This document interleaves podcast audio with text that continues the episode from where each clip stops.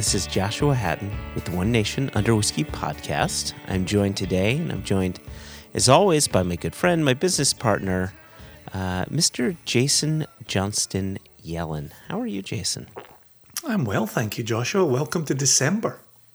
Uh, yes. Welcome to December. Had to look at my watch for a second there. December 1 December is 1. upon us. Yeah.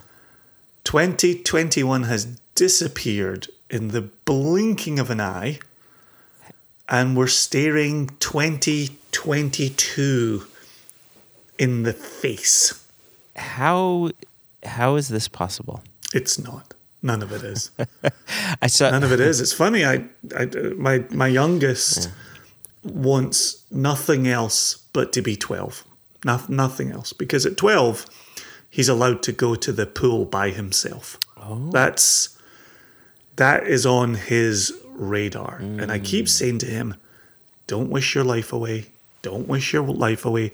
Enjoy being a living. Enjoy mm. the mm-hmm. shortcomings of being a living. and I and I remember absolutely desperately wishing to be older. Mm-hmm. And time passed so slowly. So slowly, So yes. incredibly slowly.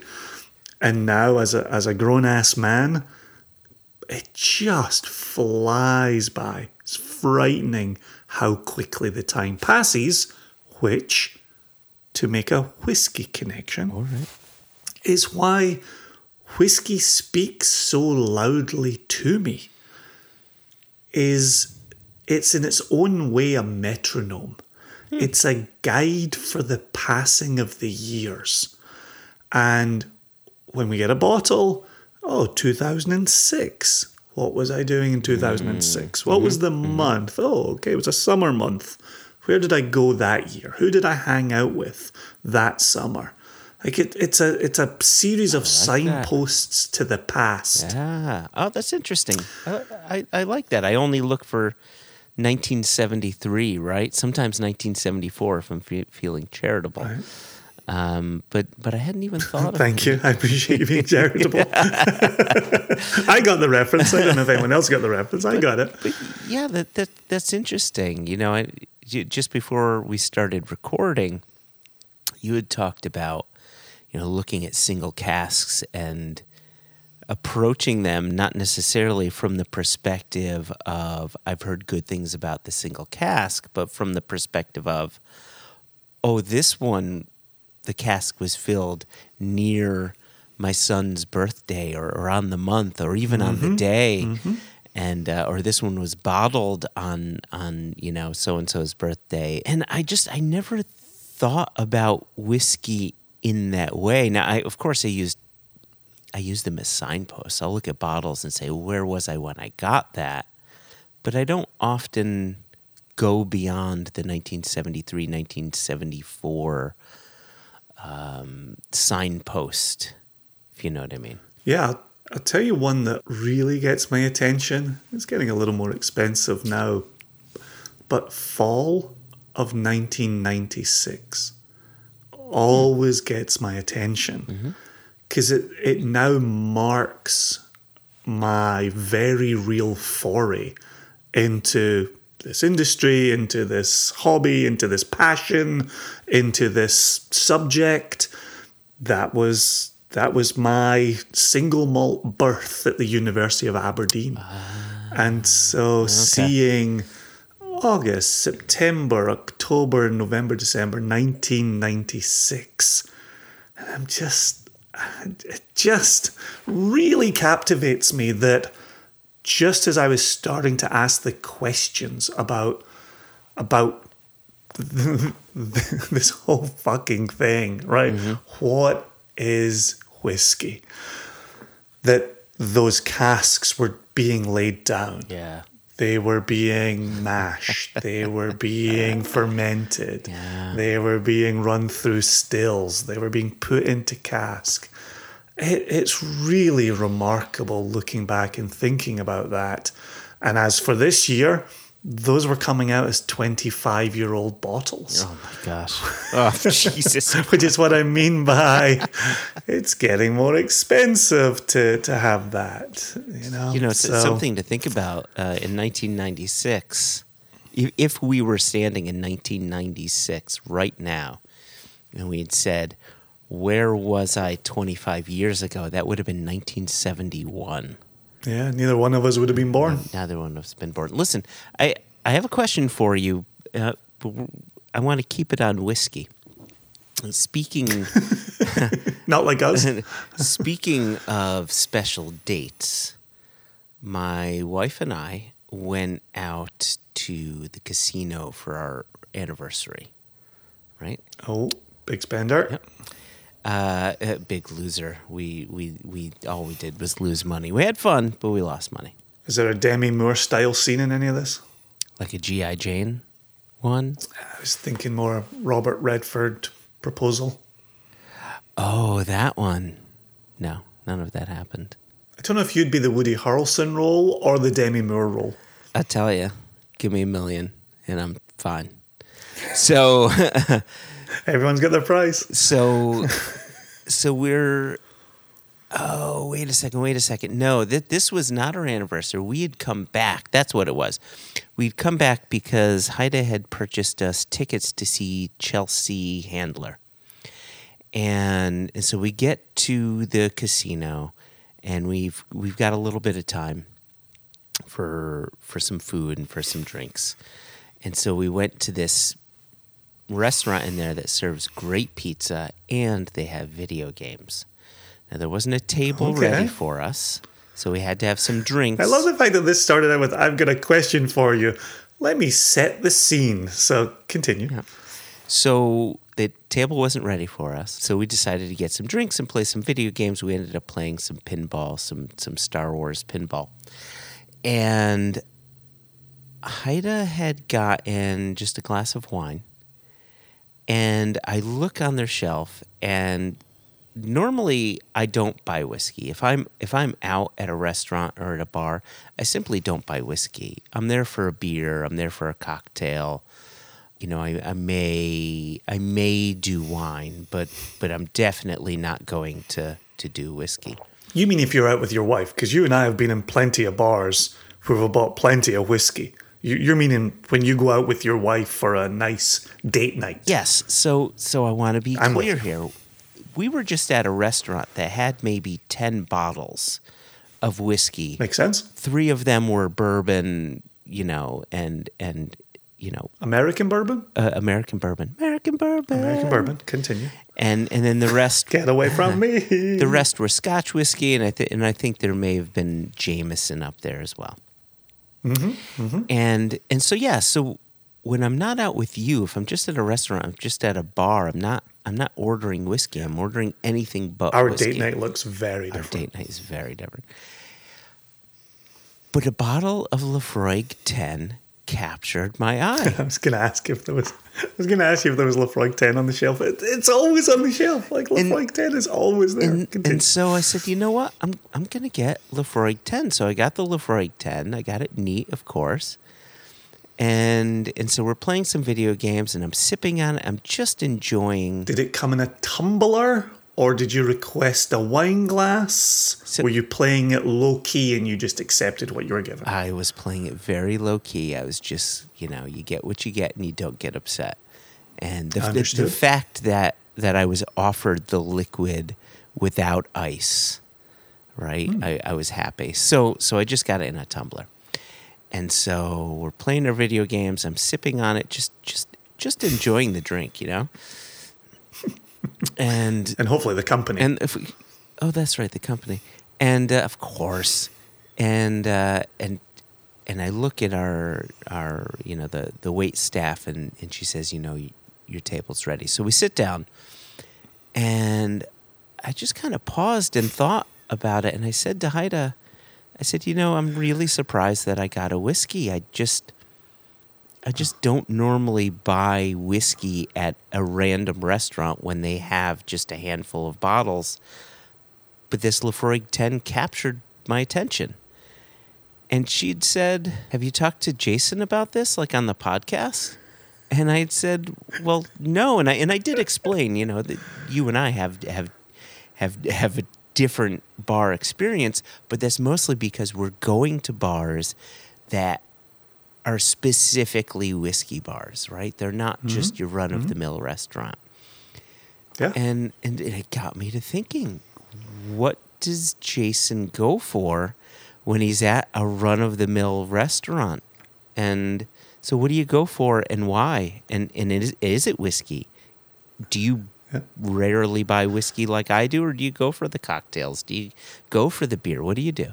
Yeah, I, I'm definitely not going to a restaurant thinking I'm drinking an entry level pour for a price that I don't need to pay for it. Mm. I, I've got an open bottle at home. This is this is my same philosophy as if I go out for dinner, I never order pasta because pasta is something you can rustle up in your own home and do a good job of. Mm-hmm. You don't need to pay for it. Now, obviously, if you go out to a very nice restaurant that's making their own pasta, that's a very different experience. But I'm not going to go to a normal restaurant and pay for them to put a box of pasta in hot water for me. But but they're serving I- ranzoni, Jason. They're serving ranzoni. That's a reference that's going to travel well.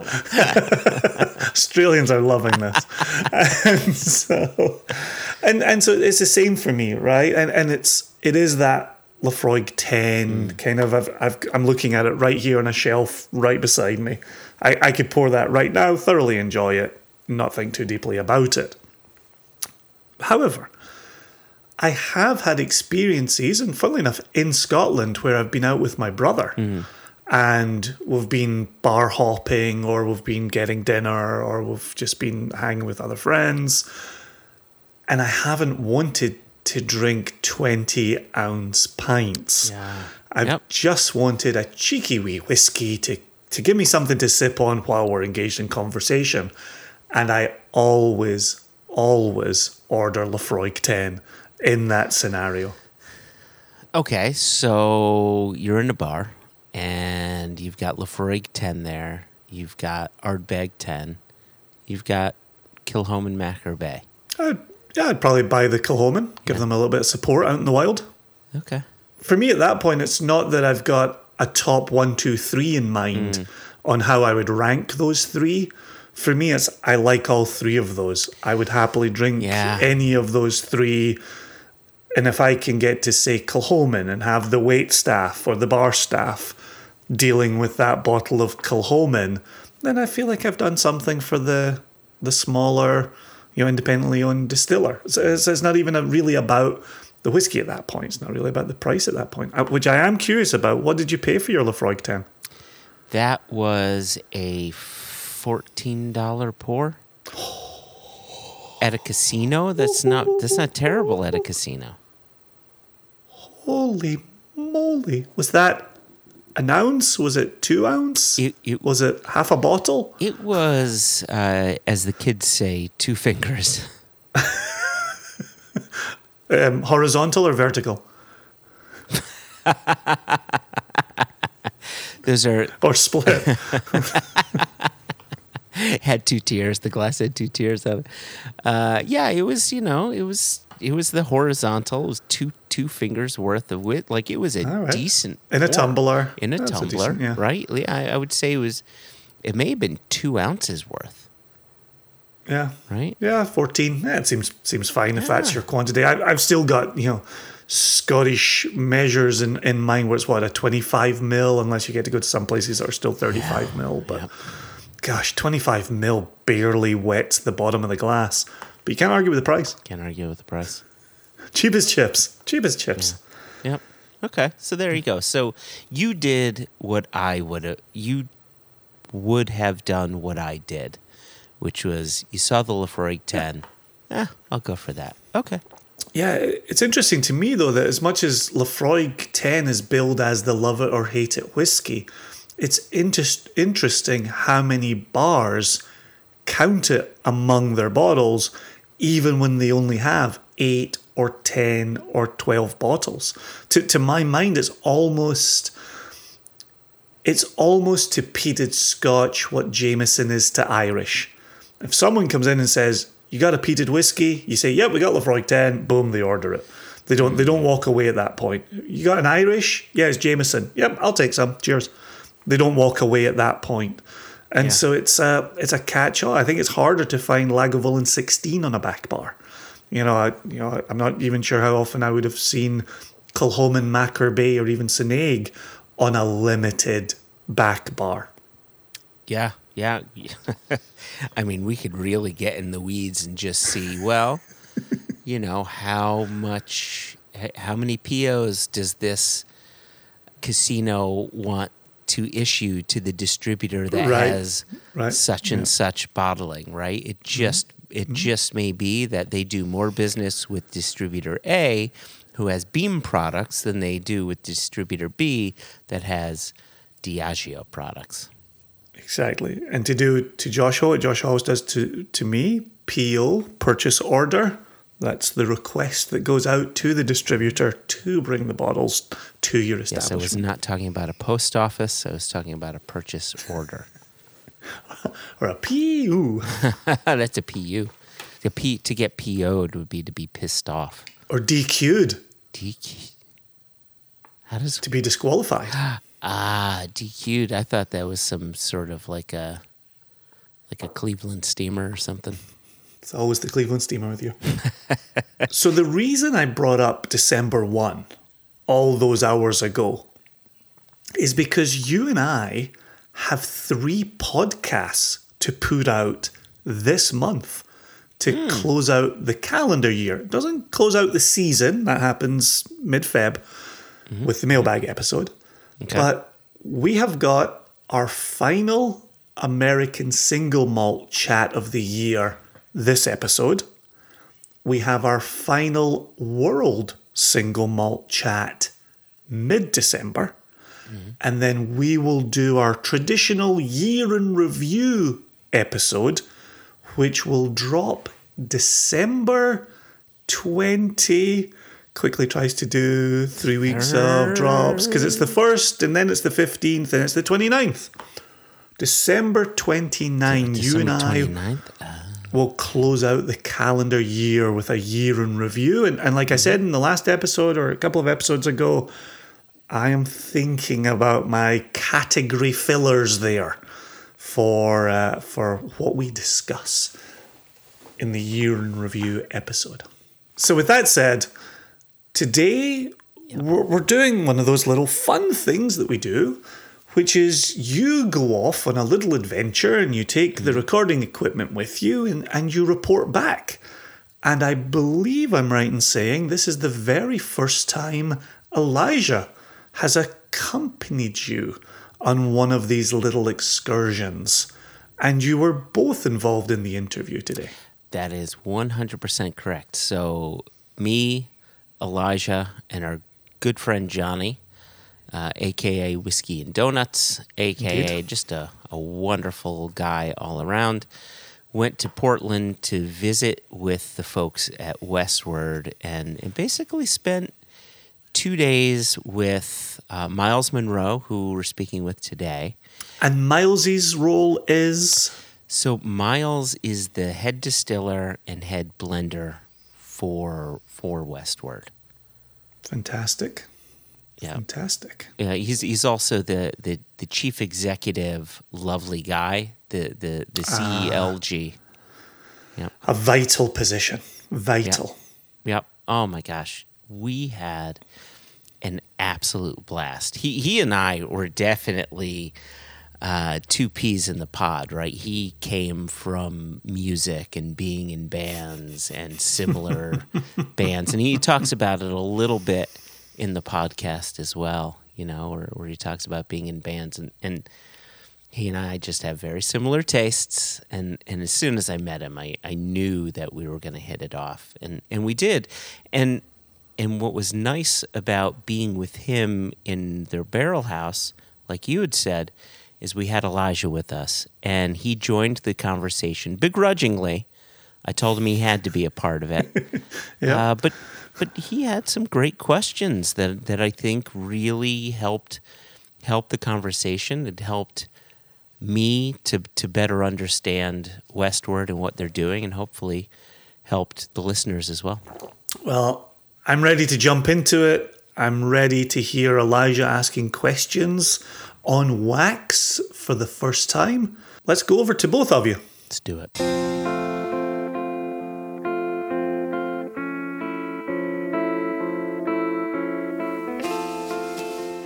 So we're sitting here with you, Mr. Miles Munroe. This is the beautiful thing about a podcast. I'm the editor, so I can fuck up all I want. I was just like, "Whoop." it's your world. so we're sitting here with uh, Mr. Miles Munroe uh, at Westward's warehouse, lovingly called Jenny, We're sitting in the barrel house Sitting right here barrel among house. the barrels, literally. which is a really nice place to be. And we've how many samples have we gone through so far? We're at nine now. We just went through nine single barrel samples. Yeah, cask strength. You guys are champions. Mm-hmm. Champions. Really just hanging tough. Professionals. And uh, and so just just to frame it for the listeners here, so we're sitting around a barrel, uh, and Elijah actually runs an Instagram live series called Banter About the Barrel. Correct. So this is so this is perfect. So we have we have some samples um, here in front of us. We have the one barrel that seems to have really talked to us the most, 423. Yes. and uh, and then we also have a, a beer here. We don't have to talk about that, but for for our listeners out there, you know, 423, it was a number two char, which that's just what Westward does. So I, what I'm trying to get to is, I feel as if we're tasting some of the best of what Westward does. So can you talk about how you get there? Like let's let's hear about your your process. We went through the distillery Yeah. and Yeah. you know for our listeners out there who may be more Scotch whiskey focused or traditional single malt production focused, you're you're not traditional. We're not. We're not. I mean, if I could really simplify it, I'd say, you know, we're inspired by beer uh, and we're making it similar to a scotch. Mm. We're also aging it like a bourbon. And so, I mean, yeah, our, our vision is, is pretty simple. You know, our, our approach is we want the raw materials to really come through well and to feature that in the whiskey. And so our methods, uh, we are ex brewers making whiskey. So, you know, Yeah. our methods are more rooted in brewing and the brewing culture in Portland and the craft brewing culture in the States. You know, we're making an American single malt. So you have to think, you know, as you pioneer that category, what does that mean? What do we have to offer to the world of whiskey? Yeah. Obviously, there's amazing single malts made all over the world. Uh, so you know, what is it that we can add to you know the world of single malt? And yeah, I mean, again, our, our culture here in Portland is heavily rooted in brewing. We're all ex brewers. Our founder, myself, all of my distillers. So yeah, we're relying on a lot of that knowledge and the techniques of brewing to make our whiskey. Yeah. So I mean, and everywhere from the beginning of like the malt is base malt. It's called brewer's base malt. It's just pale ale malt. Is Yeah. what we're using. You know. Okay. Um, it's a high color malt, so it's it's kilned a little longer. Uh, so it's got a little more of those Maillard reactions, a lot more flavor in the grain. Uh, and then we're using, uh, excuse me, we're using a brewer's yeast. We're using pale ale yeast. It's actually Mm-hmm. what brewers call the Chico yeast. It's the Sierra Nevada pale ale yeast strain. Okay. Yeah, Yeah. So I mean, right away we're just taking a hard left and going somewhere else with it. Yeah. That isn't to say we don't have reverence for whiskey and for you know tradition that's come before us. Mm-hmm. We definitely do. Um, we just think there's a lot more room for so much more flavor to be expressed in whiskey. Yeah, I, I feel as if this this approach to single malt production, American single malt, right, is taking a very different approach than Scotland and Ireland, where you know when they make single malt and so on, where the focus is always on the cask. How old is it? You know, what kind of cask was that whiskey in? And you guys are really you're really front loading a lot. That's the word, Right? Yeah, absolutely. Yeah. dude. Yes. And yeah. Yeah, go ahead. Yeah, I mean, all um, the, yeah the the majority of the work and the, the care that we put into this whiskey is up front. So I love front loading. That's a great term for it. Um, TM. Yeah. Oh, it's all yours. Yep, yeah, okay, cool. um, but that's it. You know, that's where the most of our focus is. You know, because we're talking about flavor development and where you get flavor from, mm-hmm. and we are much less cask focused. Mm-hmm. Mm-hmm. Definitely the grain, um, the yeast as well. I mean, it's a long fermentation. It's 96 to 120 hours. Wow. Low temp, you know, Yeah. 73, 74 degrees. Really just a cool, long fermentation, you know, especially for a whiskey, uh, especially for an American whiskey. Um, it's in, you know, closed stainless steel tanks, right? So, yeah, it's, it's very much a brewer's fermentation. So, uh, wh- what does that cold fermentation do? Like, why, why are you looking for a colder fermentation as opposed to a warmer fermentation? Is is Yeah. it is does it develop flavors? Does it allow the yeast to live a bit longer? What's going on there? Uh, I mean, a lot of things, and, Yeah. and those for sure. So, if your fermentation is too hot and you're stressing out your yeast, it's actually they're going to produce a lot of off flavors, what we would consider flaws, Okay. really. Yeah. Um, these congeners that you know can be read as you know like tar, burnt rubber. I mean, you know, that actually then translate through the still as these really like solventy, you know, kind of unpleasant, you know, nail polish remover, paint Yeah, thinner, yeah, you know, yep.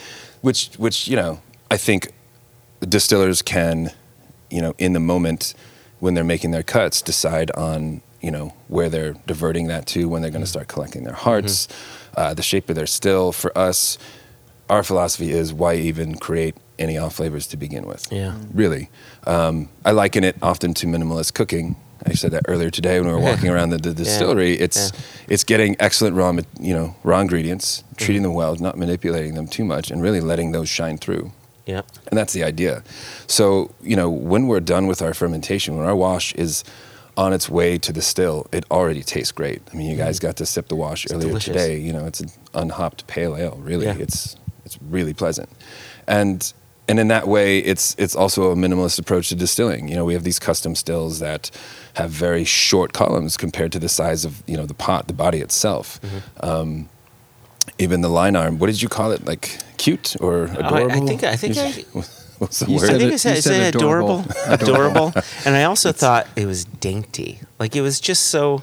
It was. Pre- it was like drinking tea and your pinkies up. Yes. That's what it is. Pinkies up. Yeah. Yeah. well, so yeah, it's a very short run through the line arm, and it's angled Yeah. down. It's angled Yeah, yeah, aggressively really down steep. towards Yeah. the condenser. Yep. So you know, so really, that cool fermentation is key to everything because it's making a really flavorful, really wonderful wash that doesn't really have too much in the way of flaws. Mm. Yeah. Um, and then we get to have this, you know, low reflux custom pot still Sure. retain all of that character. Okay. So yeah, very important. So, uh, so that's your that's your fermentation DNA, right? That or that's how you get to it. This will this will be sort of a longer question here. So one of the things that fascinated me because I, I didn't know this until last night is you guys started in 2005, which is really early on for the craft distilling movement within the U.S. And so you you spend a lot of time figuring out your beer, figuring out your wash that you're going to distill. And then you distill it, and then it becomes a whiskey. And I'm curious, was was there a point, or maybe this has happened a few times, where you said, you know what, we're, we're not loving how it's turning out. We need to adjust the fermentation. Do you was there that tweaking back and forth? And hmm. you, you know what I mean? Yeah, absolutely. So yeah, I mean, we we got started a long time ago, I mean, 17 years now, and our founder bonkers. Christian and, and his partner at the time, who you know helped start the distillery, they were, you know, old Portland brewers had been you know brewing mm. in the early mid 90s and late 90s had this idea that you know yeah. Excellent beer can make excellent single malt, so they started down that journey. And so, you know, the experimentation really wasn't focused on uh, temperature and length of fermentation, more of which, you know, which yeast strain do we think is actually going to make Yeah. the best single malt. But then also, of course, you know, considering which one really speaks to, I think, what people have in mind as far as craft beer from the states. Mm-hmm. You know, because again, wanting to tie some kind of identity to what American single malt could be when there was no definition and there was really no example to look to before that. So, Yeah. so our experimentations have been more with. Let's try a Scottish ale strain, early days, you Mm. know, or let's try a Belgian strain. Let's try pale ale, you know, see which Oh, one we think is really ideal. Yeah. Knowing that, I mean, Sierra Nevada is just such a classic American craft beer, Yep. known all over. That yeah, those were kind of the flavor profiles that we were going for. Yeah. Yeah. there was uh, just brief aside. I was traveling to, to Scotland, and on the way back, there was this um, this this woman who was serving us at the restaurant that we were at, and and we were asking her what beers they had. And she was she was Polish. She had a thick Polish accent, really fun, and uh, she said, "I'm not going to try to do the accent," but she said, "You know, we ha- we have." We have this beer, and then we have this beer, and then we have the, the Sierra Nevada Paleale. Like, I'm sorry, come again? Love it. Paleale. Pale ale. How exotic. Yeah, right. Ooh, paleale. Mm. Um, right. Okay. So so you go through that experimentation, and and you figure out what your final product is. And so I guess what is it? How would how would you describe your your DNA of your, of your whiskey? Uh, Westward is robust. It's full of character. I mean, again, just that minimal, you know, very low reflux pot still. For us, um, I want the grain to come through. I want you to taste the grain. Um, for us, the fermentation is the majority of the flavor driver. Like, I want kind of, you know, so for a lot of American distillers, they would say they want 60 to 70% of their character to come from the barrel. Yeah. And I'm saying I want 60 to 70% to come from the fermentation. Mm. So, I mean, our DNA, again, is rooted in beer. I, I mean, I hate to hit this point over the head, but I mean, we truly are brewers inspired by beer making single malt, you know? Uh, so, yeah, in our DNA are those characteristics of stone fruit, tropical fruit, Yeah. floral, honey, nice grain notes. And, you know, with our our high color grain, you know, comes nuttiness, biscuit, chocolates, both, you know, kind of dark, dry cacao and some nice lush brown sugar and, and milk chocolate as well. So, Yeah.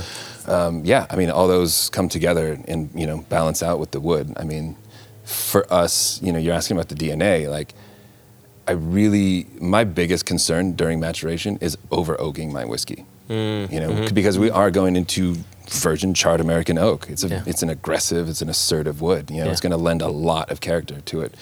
So, you know, we don't really feel like age statements are something that apply to what we're doing. Mm-hmm. You know, I say we age to taste. It's all about maturity. If that Mm. whiskey's ready, then it's ready, and I'm going to put it in a blend. So, generally, that's four and a half to six years, anywhere Okay. from from there.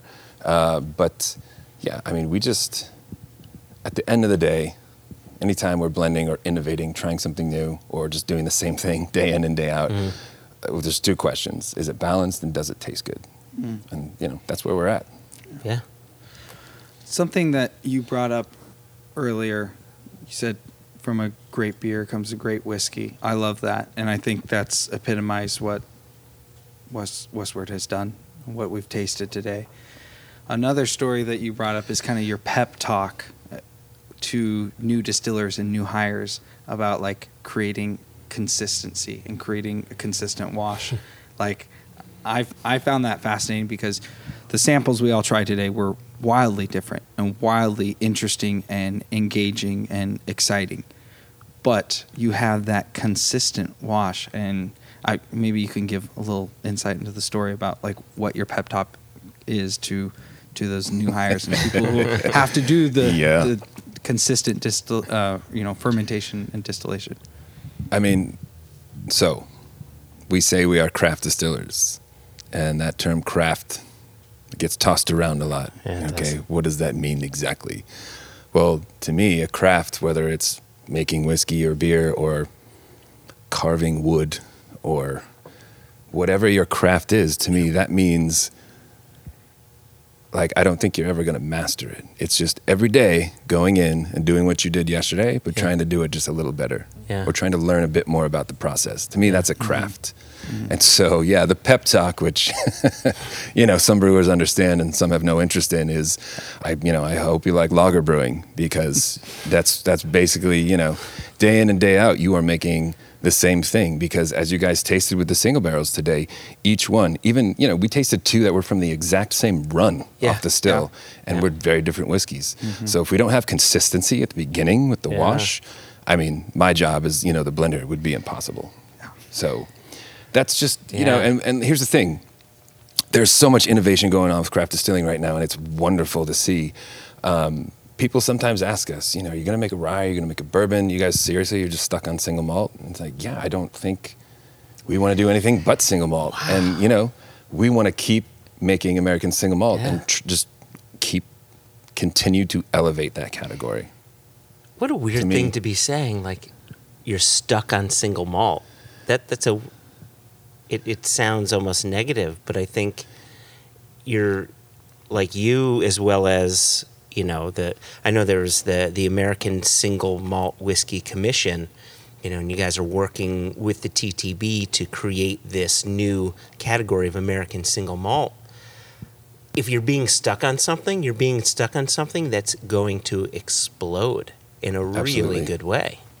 Look, I mean, we're not looking at American single malt as some kind of passing fad. Yeah. Like we are putting a stake in the ground, and this is a category that we think has so much potential to be one of the best whiskeys in the world. Yeah. So yeah, I mean, you know, whiskey's fun, and we of course love to have fun with it. At the same time, yeah, this is our craft. This Yeah. is like, this is our mission. Back to Elijah's question because I thought it was I thought it was really good about that consistency of creating your wash, and you just want you can make lager every day, and it's going to be the same or it's going to be slightly better. But then, like you had said, we tasted two barrels that were filled on the same day, and they were wildly different. Is that frustrating? Is it exciting? Is like what's your approach there? There is a there is a Zen approach to whiskey you have to have, or it will drive you mad. Yeah, absolutely. Yeah, if you can't handle that, it's it's not it's not the thing to do. Definitely. Uh, yeah, I mean, we are, of course, always striving for consistency, but at the same time, I don't feel like from batch to batch as I'm blending, it needs to taste exactly the same when I'm sitting down with my assistant blender and we're tasting through a bunch of barrel samples and starting to build a blend, um, we always have you know previous bottlings around to taste Sure, and reference yeah. to, and you know just to make sure that we're kind of on track. But honestly, I so for me, I don't know if you guys ever put fresh cracked black pepper on mango. Can't say I have, That is but that sounds amazing. So I, so to me, in my mind, like I don't go by a flavor wheel. We don't have like, okay, here are the five points of you know different flavors that we're trying to hone in on when doing a mm-hmm. blend. I know that when in the back of my palate, when I'm starting to get hints of like cracked pepper and mango, that I'm getting close to the blend that I want. Like, that's where I'm at. Oh wow! Yeah. So okay, so that's your DNA. Is that you know th- there's a lot of people that that w- will refer to a distillery as having a key element, right? Balvenie is the honeyed malt. Glenallachie has the butterscotch, and and you know Ardbeg is ashy, and Westland is known for being chocolatey. You know, with their five malt blend. Like, is that cracked black pepper and mango the that's your signifier there? Absolutely. Yeah. I dude, I love tasting westward between bourbons, like doing like a whiskey of the world, or you know some tasting where there's you know various American whiskeys, and to have westward between two bourbons blows people's minds. Yeah. They're just like mango, papaya, stone fruit, peach, apricot. Like what is happening? It's just uh, an assault of delicious ripe fruit. Yeah. That's absolutely wild. Yeah. So here's a question. Um, I, I want to dig into this blending aspect a little bit. I want to make sure I ask this correctly. Like, I'm, come- I'm just Better curious. come correct, man. Yeah. Yeah. Don't.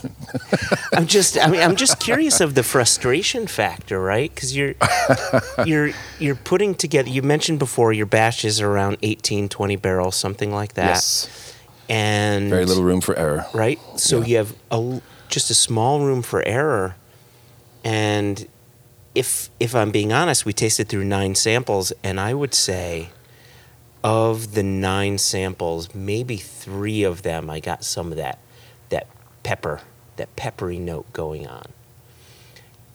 And so, what is it like when you're dealing with these 18 to, to, to 20 casks to get to that, that specific thing that you want to put forth as this is westward?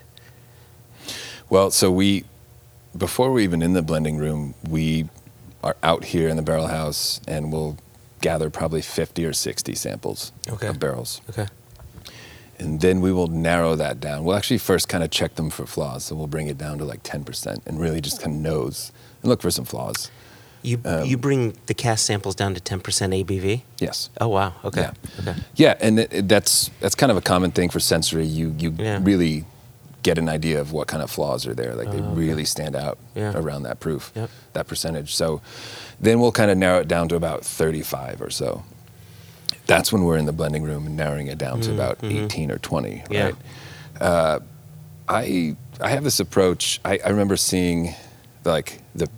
Ever seen like the perfumers blending pyramid? No. So I kind of I kind of work off that method where you've got like your base notes, right? And that Mhm. makes up the majority of your blend.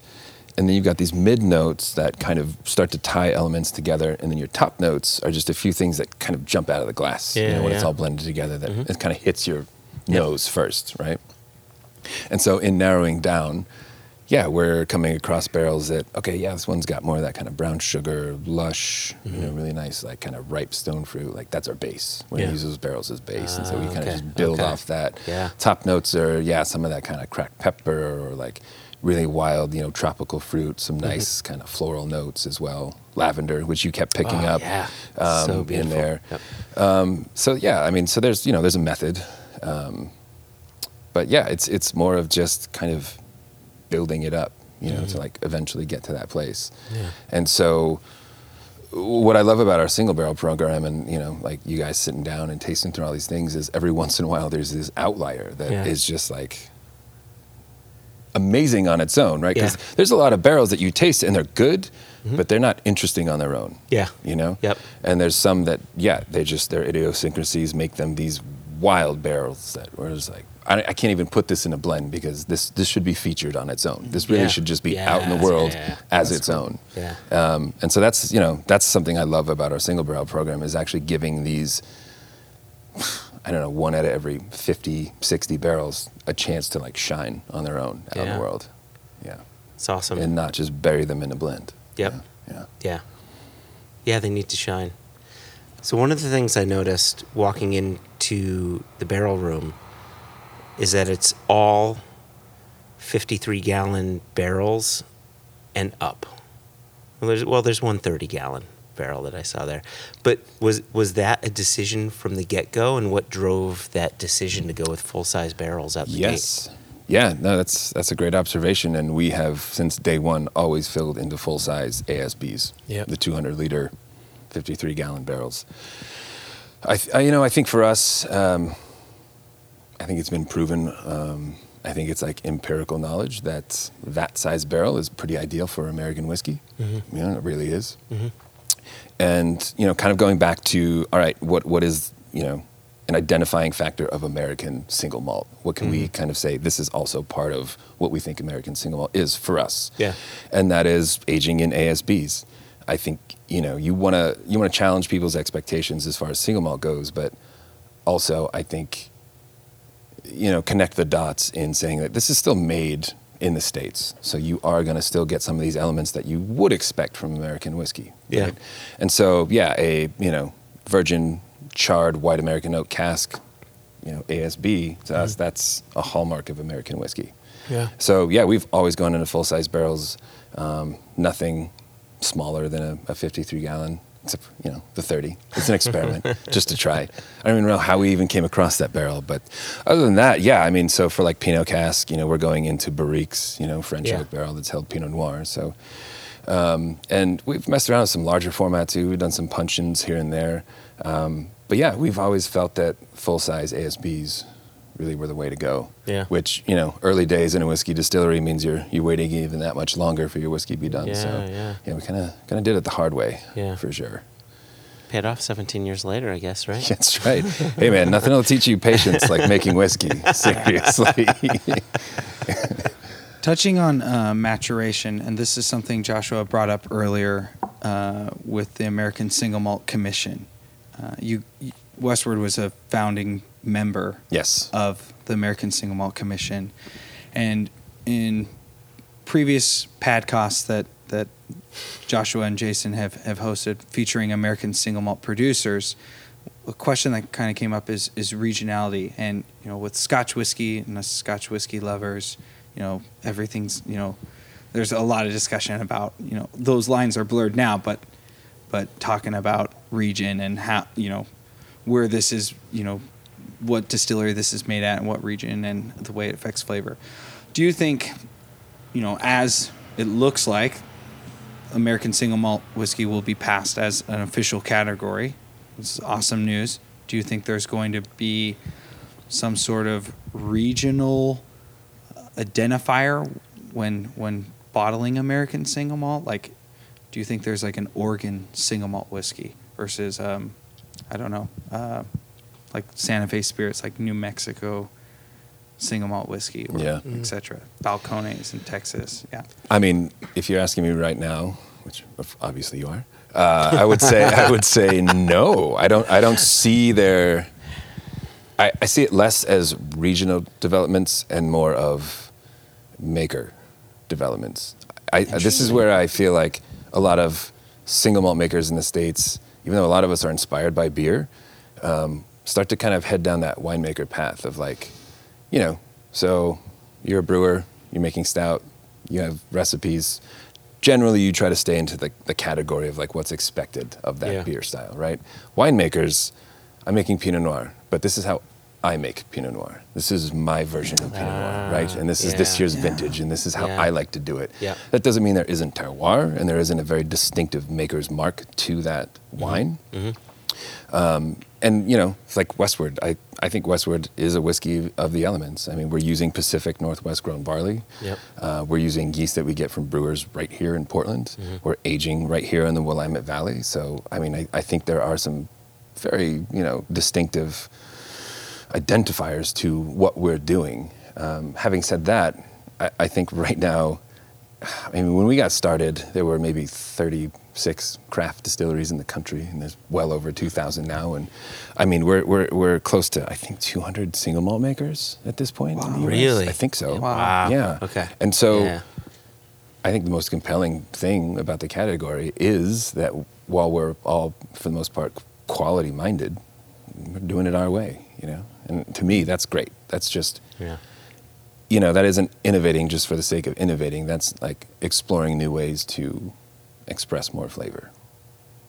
yeah. I, I said this earlier. I, you know, whiskey's five elements. It's grain, it's yeast, it's water, it's wood, and it's time. Yeah. You know, and even just the smallest tweak of any of those, and you're getting something entirely different.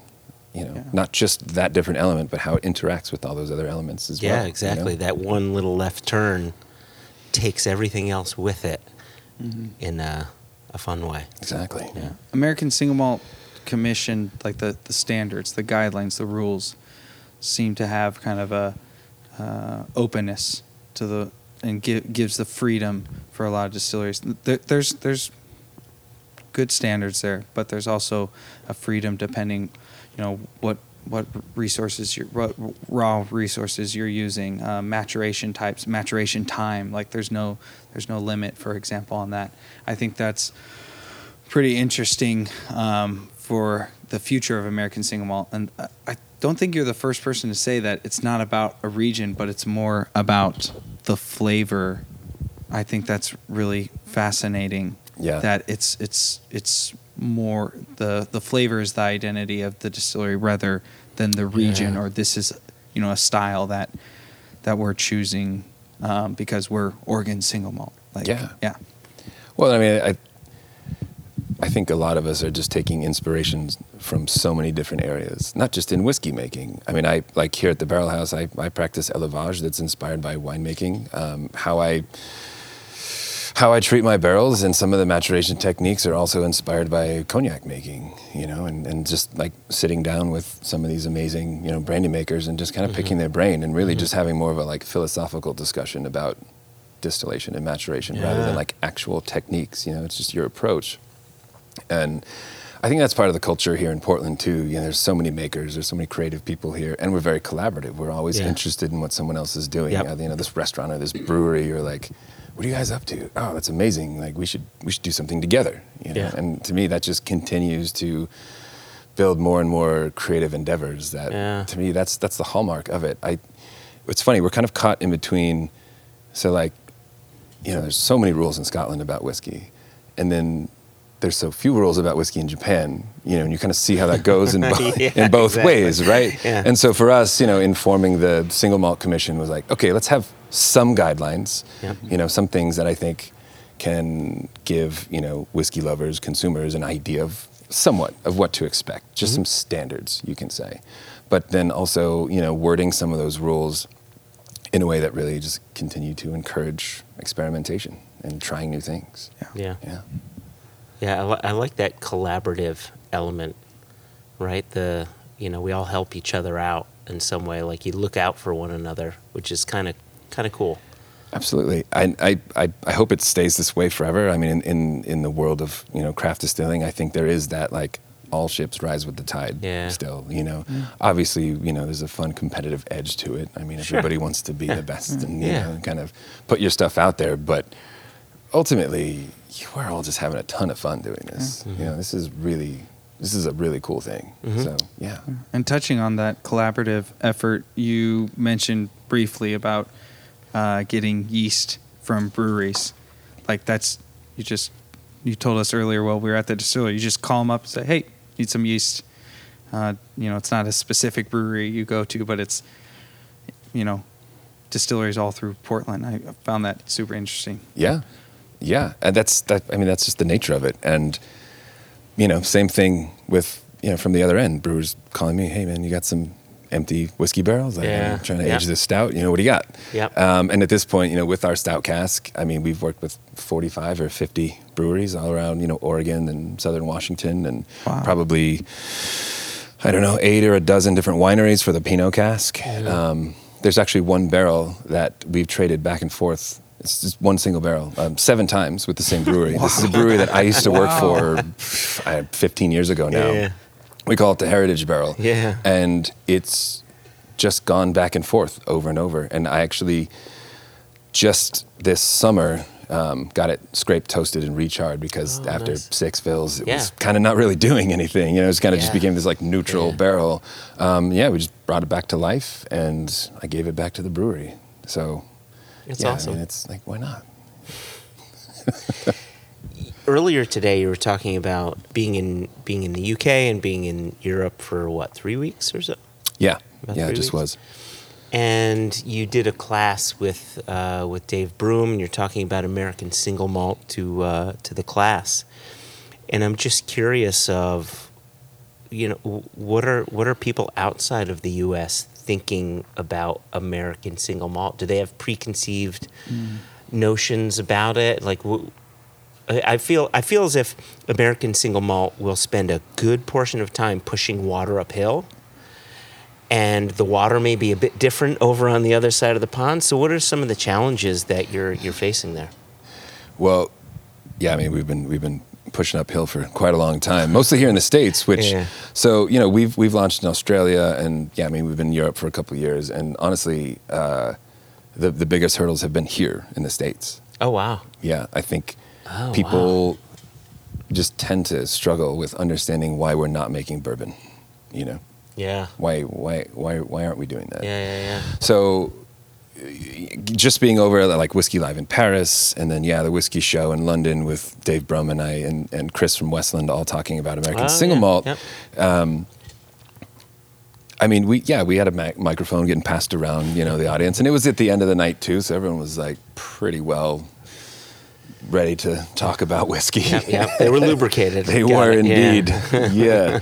Uh, and it, I mean, the response was across the board positive. And I, I think that what we're doing as far as challenging people's expectations of whiskey is, is, is catching people off guard, but in a good way. You know, it's a really positive response. It's just like, there, you know, a lot of what I hear was, I've, I've never tasted single malt like Yeah. this. Like, Yeah. and that, you know, but then followed up by, this is delicious. I love this. This is yeah, great. the important, the most important follow up. Yeah, that's that's the big yeah, one yeah. for sure. Yeah. yeah. Do they enjoy it? Yeah. Absolutely. Uh, so, yeah, I, I don't feel like there's too much resistance or a lack of understanding about what we're doing. Yeah. Really, I think people are very excited about it. Yeah. I mean, even last year, was it last year? I mean, of time. Uh, yeah, I think it was early 2020. We did the, the World Whiskey Forum. You know, it's all single malt makers from all over the Oh, world. yeah, we were yeah, all in yeah. Seattle. Yeah, I was meant to be there. Um, and there were yeah there were you know Scottish distillers there that we're just like, man, I'm so jealous of what you guys get to do and experiment with, and we feel like we're kind of like a little, you know, SW is really tight with the regulations. Yeah. yeah, like, and and we've had um, another. So we have the two podcasts. We have One Nation Under Whiskey, and then we have Extra Extra. It's all about whiskey. And well, at least as far as today goes, the next episode is going to be focusing on uh, American single malt. And and what I love about these these new rules is that a it's tightened some things up but it's left room for, for creativity and enough and so much room it's much more than the SWA allows the Scottish producers which is really nice for you guys um, yeah that's all I wanted to say about that I love it. Uh, and that's, I mean we primarily discussed that at the talk with Dave Broom was, you know, we're, we're about to get this designation, this protected official Mm. Yeah. term put on the books. Yeah. American single malt. Yep. It's a big deal, especially here where everything is, is very bourbon centric. And I, I, I love bourbon. Like, Mm-hmm. Nothing against bourbon. I think it's great. We just, you know, need to make a little room for us too. And so having this designation, yeah, really does, I think, put just that much more, I guess, legitimacy to the category. I think in Yeah. like consumers' eyes. Yeah. You know, obviously we think what we're doing is very legit. Um, you know, but yeah, I think it's, I think it's a very, very important step. So I, I know you have a question. Let me just ask this before I forget it. I think the category is going to put legitimacy in the eye of the consumer, especially the American consumer. But I really think that it's going to need the cooperation of bars, restaurants, and retail shops, right? Because there is shelf space. And I would guess a lot of shop owners or a lot of people who are running bars they'll just see, okay, American, let's put that next to Wild Turkey. Let's put that next to Maker's Mark or what have you. So, where does American single malt fit on the shelf?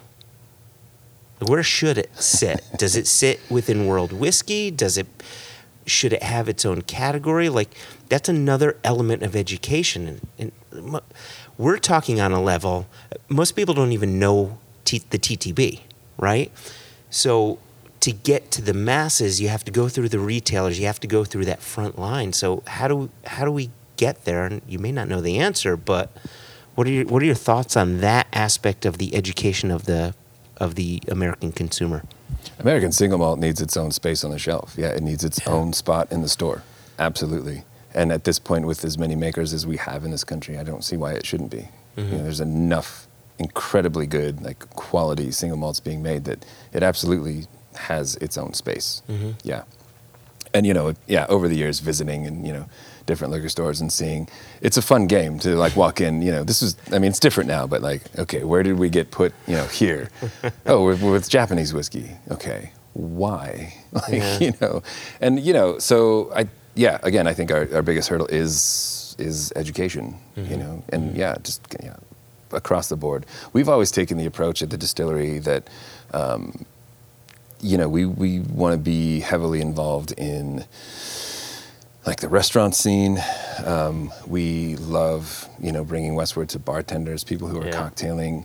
Um, and to us, because we think those people are looking to be and kind of have to be a bit more educated because they are kind of these ambassadors right? Kind of in between distillers you know between makers and consumers you know someone's sitting in a bar and they want to try something you know the bartender's going to suggest or steer them in a certain direction. Yeah. um, and so you know our approach has always always been that way you know we're very we're very active in that especially with the single bar- barrel program too you know for like yeah just really getting in in that way. Um, we're not you know I'm, I'm more inclined to set up a whiskey dinner with you know a restaurant or a chef that i really love and yeah. pair my whiskeys with their food than just go into a liquor store and set up a table and try to taste people on westward you know Yeah. that just that doesn't Yeah. make any sense to me like it doesn't i would rather show them our passion and our creativity with someone else who shares that same passion Yeah. really that's that's how we like to do it Beautiful.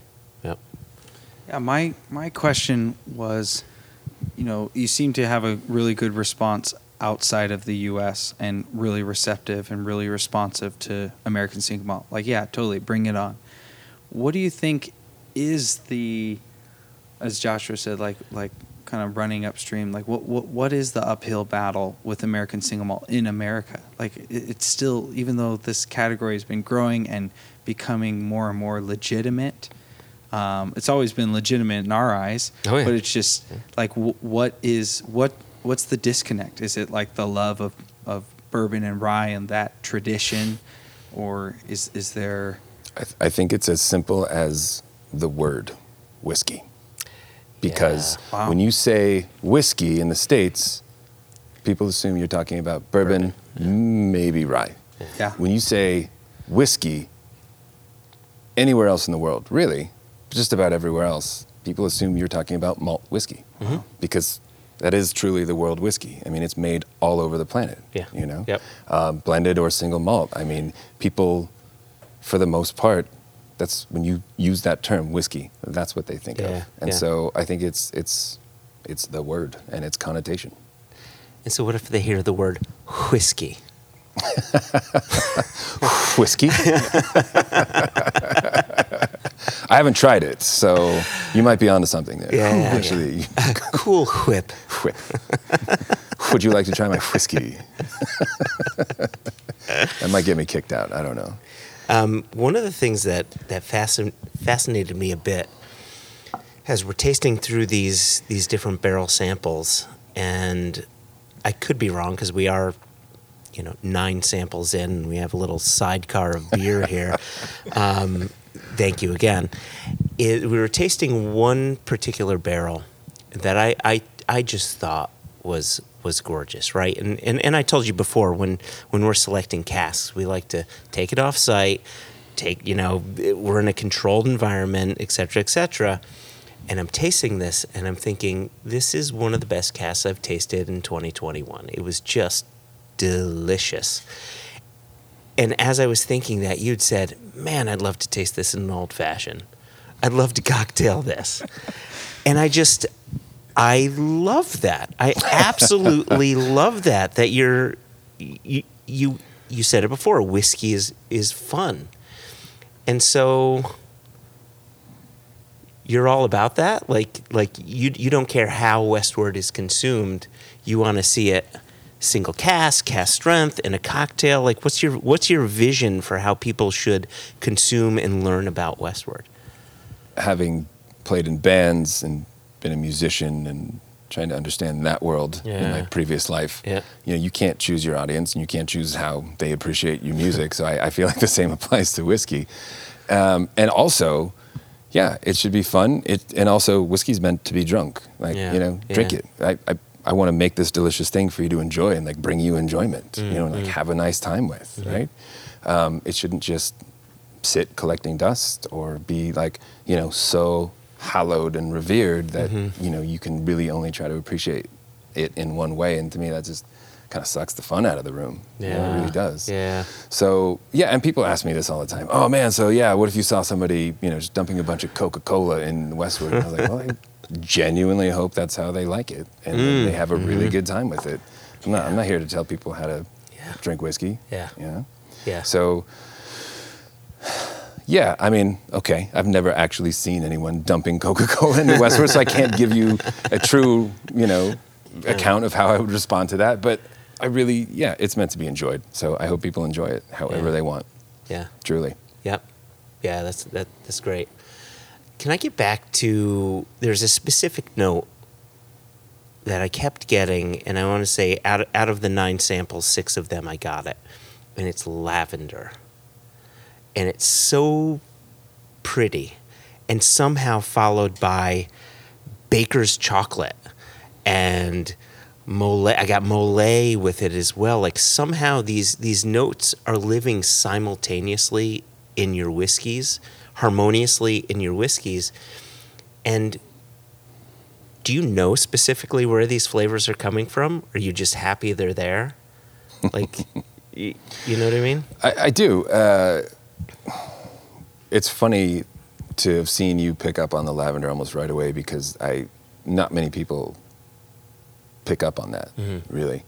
Um, and yeah, there's there's elements of, of this great florality in in Westward that kind of comes and goes, and you know we're we're really just so stuck on the fermentation of it, you mm, know. Mm. And I mean, if you think about what yeast is and why it does what it does, I mean, it's it's essentially you know it's it's creating all these esters because out in the world, out in nature, you know, you can't just travel around. It travels on the wind and it Yeah. travels on animals, Yeah. right? And, Yeah. and and bees, and so you know it it produces these esters that give us this like fruit and floral notes to attract you know bees, for example, or you know birds, and then they Yeah. get to transport the yeast around and bring it to other places and give it more opportunities to thrive.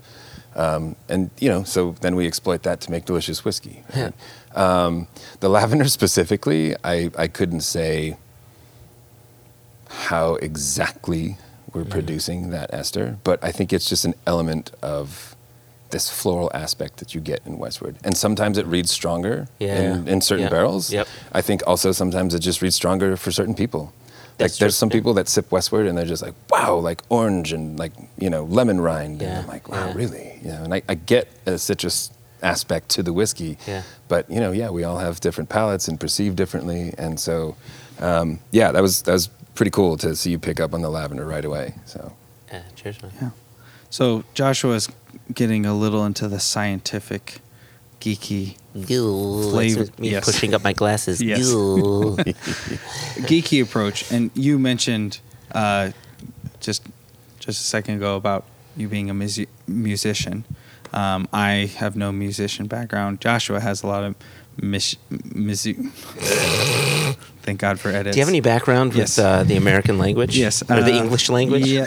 Ameri- what is that called American again? single Uh, malt language? Yes.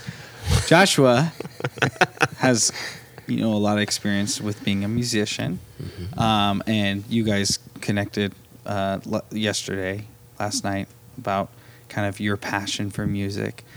Uh, beyond the scientific aspect of being a blender and selecting and distilling and creating what Westward is, is there like an artist's influence? Maybe it's not specific to music, but it, is there a creativity and passion as far as being an artist and and allowing that to kind of shape the way you see whiskey beyond just like geeky, you know, which I enjoy, geeky Mhm. scientific like flavors and components and this is why this is this happens. Like do you have any insight yeah. I mean, I, I think whiskey is the, is the meeting of art and science. It is those two coming Yeah. together, Mhm. definitely. Uh, because I, I think there's an element of this, and you guys have seen this today tasting whiskey with me. There's an element of this that is just kind of out of your hands. You know, Yeah. it's up to nature Yeah. about you know part of it, and um, obviously, you know, for the sake of consistency, we try to understand and control a lot of the process. But at some point, you just have to let go, like you do. Yeah. Um, even when it comes to you know selecting a cask and saying, okay, this is ready. Mhm, I've mhm. decided this is ready and it's going to go into a blend. Yeah. Um, I, actually think about like, uh, I mean, I've played in bands where, you know, someone is this brilliant songwriter, but the song's never done. It's never perfect Yeah, enough, yeah, right? yeah, and they're like, yeah. "Nah, I got to keep working on it. It's like, Yeah. I think it's pretty good and we should play it, you know? and so you have to find that balance Yeah. of, well, obviously we want it to be a good song that makes sense and is put together and people enjoy it. But not, you know, six months later, like, ah, I think I still need to tweak this, you know, and that Yeah. chorus is a little weird. It's like, man, let's just, let's get this song out there. Yeah. Um, it's a Peter Gabriel syndrome. A lot of us musicians Yeah, say, you yeah. know, we're just like, man, you got to at some point bring it out to the world Yeah. and let it out. And yeah, so it is uh, this this funny approach of knowing the science, which is good and bad because you know what you can do, and you also then know what you can't do, which you kind of have to leave up to nature and, and the climate, you know, that surrounds your whiskey, um, and then just yeah, kind of trusting your instincts, and yeah, there's a, so there's a creative element to that of you know putting together a blend and building that, and actually then letting it out into the world. Yeah. Put it in my mouth. Put it in your mouth. Yep. Exactly. Hashtag Westward. Put it in your mouth. Put it in your mouth. I mean, it's where it goes. Um, you know, one thing that I want I want to clarify a little bit here is, you know, we're we're talking about this whiskey being produced from a brewer's perspective. And and you're not the only one, right? There, there's a lot of American single malt producers that are doing that, and really, again, back to that front loading element. You, you, you know, you're trying to pay attention not just to the distillate and how it's mature matured, but what you're doing to create that distillate. What's happening before that, and and I just want to clarify to our listeners this Westward, if you've not had it before, it doesn't taste like distilled beer, right? There's no hops in it, right? But it's it's that care that you put into creating the most delicious beer you can to then be distilled, which which I think is is so interesting when you compare it to cognac producers or maybe some shochu producers. And, and you, you you'd said before you take some uh, some insight from from brandy producers. They're producing wines you wouldn't want to drink to then distill. The shochu producers are producing sakes you wouldn't want to drink to then distill, but you're producing a beer you would want to drink and then to distill. And I think that's a very different approach to whiskey production. It is, and you know, it's it's a, I think a very inefficient way to make whiskey. it truly is. Yeah. Uh, but it makes the whiskey that we want to make. Yeah. Yeah, absolutely. Um, it is. That's that's that's our approach. That's our our stamp on single malt is is yeah that front loading, that care at the beginning yeah, of, yeah. and we can't help it as brewers. I mean, you that's that's what you know. I mean, when you're done with fermentation in a brewery, you have you know a few weeks Mhm. of conditioning or longer if you're a lager maker, Mhm. but that's really it. That's for that's the, the final chance you Yeah, have. yeah, yeah, yeah. Unless you, you know you're gonna dry hop the living hell out of a beer. Um, That's kind of the final chance you have of like imbuing as much quality as you can into your product. So that's just that's second nature for us. Yeah. You know, that's what Yeah. we want to do. Yeah. Yeah. Yep. Love it. Yep. Speaking of inefficiency, um, distillation, the total yield Oh after yeah, you've that was gone interesting. through Yeah. process of distillation. Could you touch on that just a little bit and give us those numbers and that perspective? Because I found that inefficient. Yes, yes. We uh, we are we are gleefully inefficient. Really, we are. Uh, yeah. So we're using ale yeast. It's it's not a really aggressive yeast, one that you know typically a lot of distillers are going to go for because we're we're creating a lot less alcohol. You know, our wash when it's headed to the still is eight and a half percent ABV. Yeah. You know, really not that high. Yeah. And so.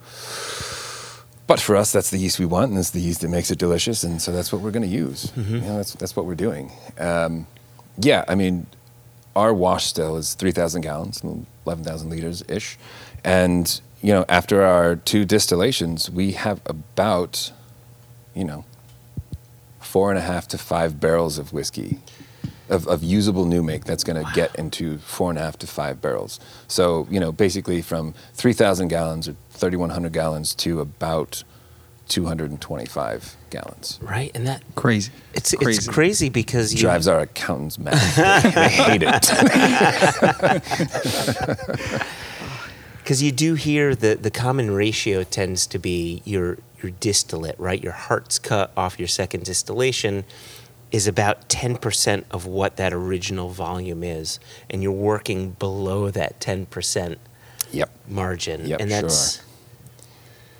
is that a combination of uh, is that just because of the yeast you're using or is it also a slightly lower yield barley because you're after that flavor from the barley and not necessarily just for volume That is a very keen observation, my friend. Yes, because we use a what our maltster calls a high color base malt. Yeah. We are sacrificing just a little efficiency yeah yeah yeah in our Oh, okay. yield Okay. for more flavor. okay I mean, that's that's really what it is. We're Yeah. we're sacrificing Yeah. yield altogether across the board for Yeah. flavor, Yeah. and we think in the end it's worth it. I agree. given given today yes Yeah. Yeah, and and uh, you know we've we've tried you know M1, the ubiquitous you know single malt yeast strain, and and it's mm. just it's not for us. It just isn't getting to where we want the new make to be. I said it earlier today. I mean, we we refer to our new make as barley eau de vie. you know, mm, it's mm. just got tons of character, Mm. Yeah. just great. Flavor. No off notes Really, either. no Yeah. like rough Yeah. edge to it much Yep. at all, Yep, and that's yep. and it's seen no time in oak and no age, no oxidation. That's just right off the still. Yeah, sometimes I'll taste a new make and I'll find an off note and I'll and I'll think, ooh, that that's that's going to age nicely in the cask. That's going to turn into this, that, or the other thing, but it's off. Where your new make your new make, there was no off. It was just gobs of fruit. Yeah. Well, and that's our method. And Yeah. so I, you know, I think for other distillers who have very different approaches and different methods of making whiskey, they don't really consider those flaws because Yeah. they know, given a certain amount of time, you know, Yeah. and the elements, that that will turn into something more beautiful, really something tasty. Yeah. For us, we want Westward's designed to be young. We want it to be really bright. and We want those fruit notes to Yeah. be really, Yep. really bright, really Yep. robust, um, and not really kind of fall off and get too flat. So we have we have one question we always close with. Elijah, would you like to ask that closing question? Let's hope that I don't butcher it. But uh, I'm judging you silently, also Oh, audibly, gosh. as our listeners can attest to. yes, all the listeners will hold me accountable. But for Westward, and maybe even for American Single Malt, what what are you looking forward to? What gets you excited? What are you excited about in the future? so many things. So, for example, there's independent bottlers as yourselves. Yeah. Um, they're popping up more and more around the states, which I think is fantastic. Yeah. That, Yeah. that, that shows that there's just that many more quality single malt makers here in the states. Um, Lost Lantern, for example, you know, Yep. we were part of their first vatting, Yeah. and I think the best part of that was, you know, they used six different distillers, single malt makers, but from like literally every corner of the states. you Yeah, know, yeah. Seattle here, down to Santa Fe, Texas, Virginia, up to um, Massachusetts. You know, um, that's amazing to me. Mm-hmm. I love that. To me, that's like, yeah, that's the brave new world. That's you know something we're looking forward to for sure. And then just more experimentation. I mean, we're we're diving ourselves into more finishes. Obviously, always experimenting with different yeast strains. Yeah. Uh, what's exciting for me is just to just take this to more people. You know, bring this out to more people in the world Yeah. and show them what Yeah. we're up to. Yeah. Yeah. Yeah, Yeah. definitely. And then of course our designation, huge step. Yeah, I mean, absolutely over huge. the moon for that. Yeah. That is Yeah. massive. Yeah. Yeah. Well, thank you so much for for the weekend or two. I don't even know how long we've been with you. It feels like a long time, but in the best way. Uh, it's been a great couple days, and and here getting to taste through a bunch of samples uh, with you in the barrel house, and then this fine ass beer at the end. Yeah, man. Yeah. Sweet fancy Moses. Buddy, That's you know, really honestly, this is this is my pleasure, really, Yeah. and Cheers. you know, brings me joy to you know bring people into our world and show them what we're what we're doing. So, Awesome. thank you guys, really. Cheers. Cheers. Cheers.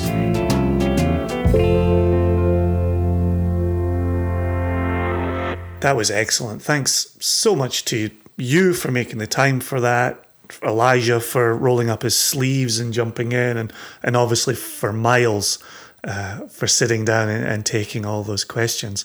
You're spot on. As we led into that, you talked about Elijah asking questions that advanced the conversation, and it, it really happened. That was that's very cool. I, I love watching the the growth of our company, the expansion of our company, and as we've added Jess and now Elijah, I love that there's more of us striving to, to do good work here.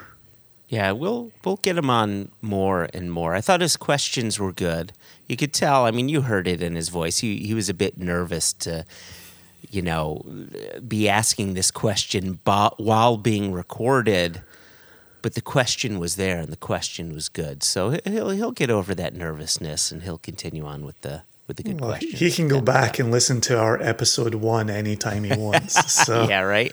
I think we're going to be very generous here. very, very generous.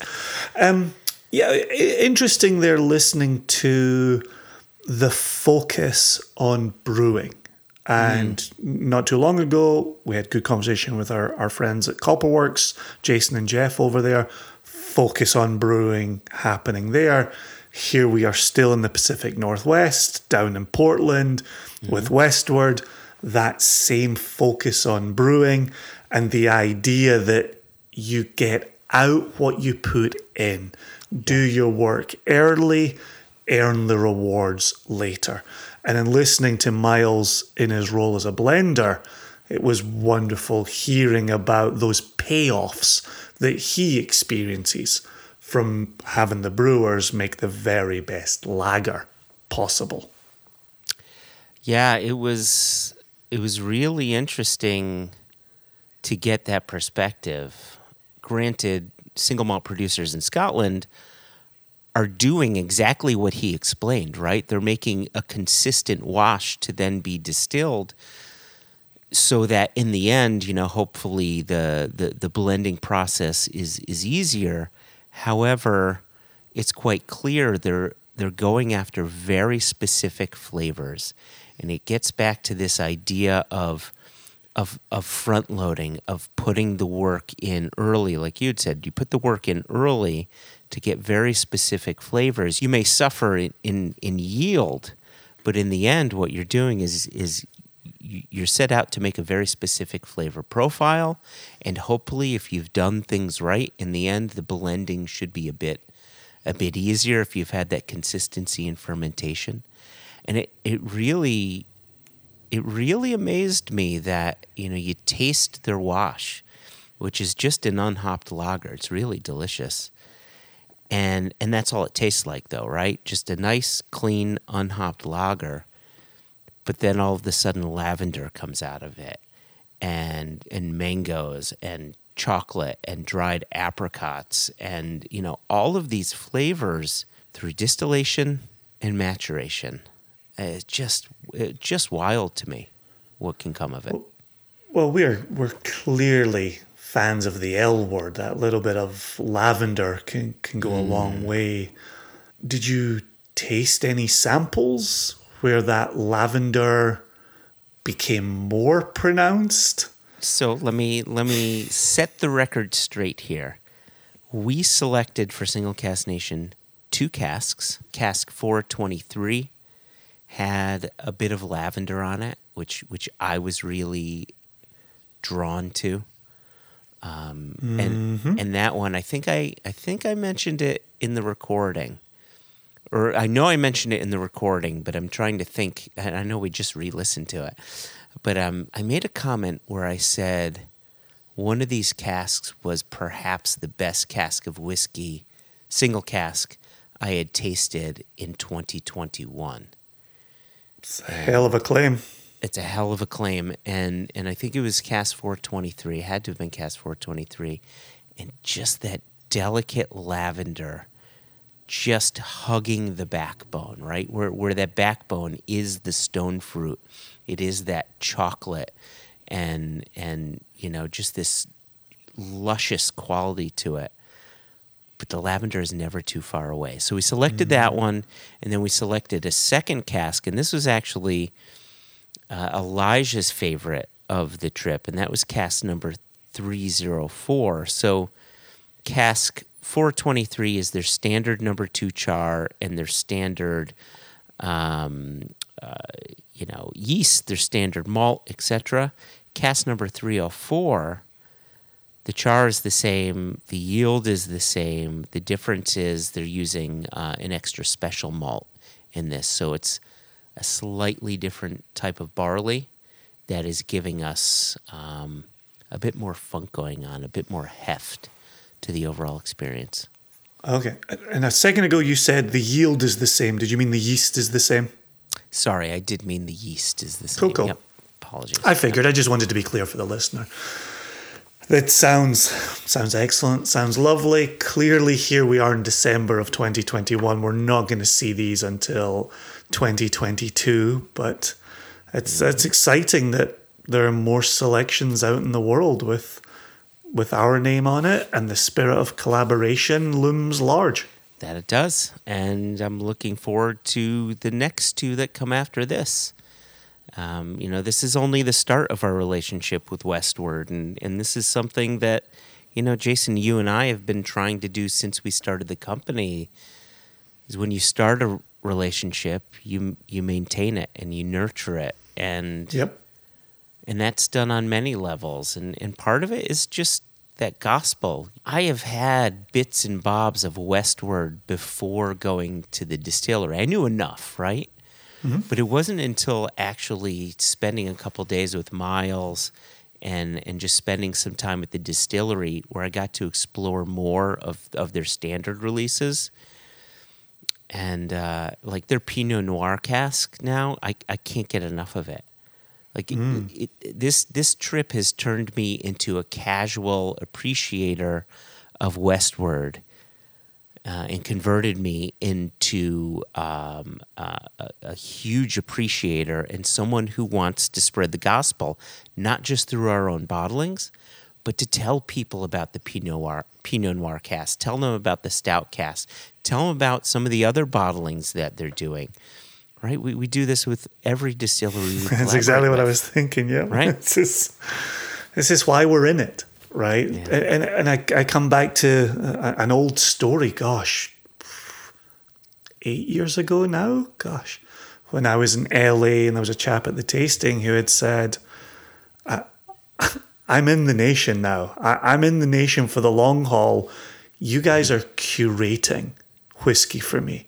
The world of whiskey, and this ties in beautifully with where we started the episode you know the, the, the world of whiskey is huge. There's so much to know. There's so much to learn. So much to discover. When you say have a look at this distillery it goes a long long way. And from this year going down to virginia distillery company for the first time mm-hmm. they're now somebody we wax lyrical about obviously we've got our long term friends at catoctin creek at westland We've got Jason and Jeff at Copperworks. Mm-hmm. Here's Miles at Westward. Like these are people we're learning about, and putting out there, talking about, and saying, hey, there, there is a lot to select from. Give that a try. Give that a look. What did we say earlier about if Kilchoman was on that restaurant whiskey list? I'd give Kilchoman that little, Yeah, you know, indeed. that little nod. And so, yeah, it's Yeah. exciting. I, I love it when there's new discoveries being made and new discoveries being shared with the nation, with the podcast. That's why we're here. Yep, exactly. So normally at this time, we would be calling in the paper boy because we would have news to share. Uh, we don't have news to share this time around. Nothing new, new. Is there something maybe I'm not thinking about, Jason? Well, let's give him a gentle shake. Maybe there's two or three things we could talk about on the other side. Extra, extra!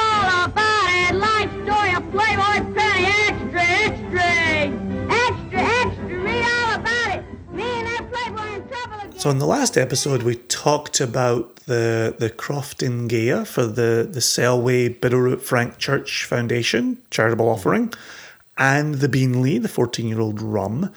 We talked about those being limited to one bottle per nation member here in the US, and there were still some available in the store. We just had the Thanksgiving break last week from the launch of this episode, and we have announced reorders of those are available. And so, so long as we have those in stock, if you've ordered previously, thank you very much.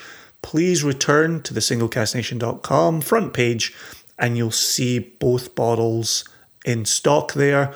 Obviously, it is rapidly depleting. But if you want to do another go around on the pickup, you are more than welcome to do so. It has been wonderful as bottles are reaching the nation and being opened, hearing how much people are enjoying them is music to our ears. A- a 16 year old peated Highland single malt and a 14 year old Australian rum. They're great things to drink through the festive season, through the end of November into December, New Year. It's those are things for sharing. Real good, good bottles for sharing.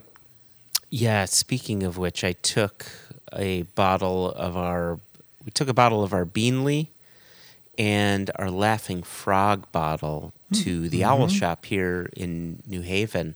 And so the shop owner there, Glenn Greenberg. So Glenn was there. Yoni Miller, our cigar czar, was there. Mm-hmm. And uh, Eric Shao, who's a local Oh, yeah. Connecticut Nation Yep. member, and Nick Nick Conti, who is uh, a shop owner here. And, and we were just sitting around smoking cigars and drinking the Laughing Frog and drinking the Beenleigh. And the Beenleigh really captured the attention of everyone on the table. No one, not a single person, myself included, I had to go back and, and do a double take on the ABV. You would not know that it's 65.1% alcohol. Uh, like, it's not even close. It just is drinking like a nice 46 percenter. Yeah, Maybe 50. Yeah, Maybe 50. maybe 50 i was telling you that before we hit record over here like the other day my my sample bottle came in from the company i opened it of an evening i poured one i sat enjoyed it watched some tv with my wife before i knew it i poured a second continued to enjoy some tv with my wife before i knew it i poured a third like it just it just kept drinking Can I make a little suggestion, Jason? date night Yeah, let's have uh, let's have a little date night with a little Beenleigh. What do you say we pour a little Beenleigh in our glass and all right talk All about it a little bit? Me, let me just uh, reach down beside myself here. There we go. Jeez, That's a squeaker. I was gonna say you're you got a real tight cork. Of all the things you've said to me on our many date nights, Of all the things you've said before. So, all right. So I've just poured mine. So this is uh, 14 year old, ah, 14 years old, single cask Australian rum, 65.1% alcohol. And it's funny, the the label says second fill bourbon hogshead, and, and I know that's that's what the paperwork said, second fill.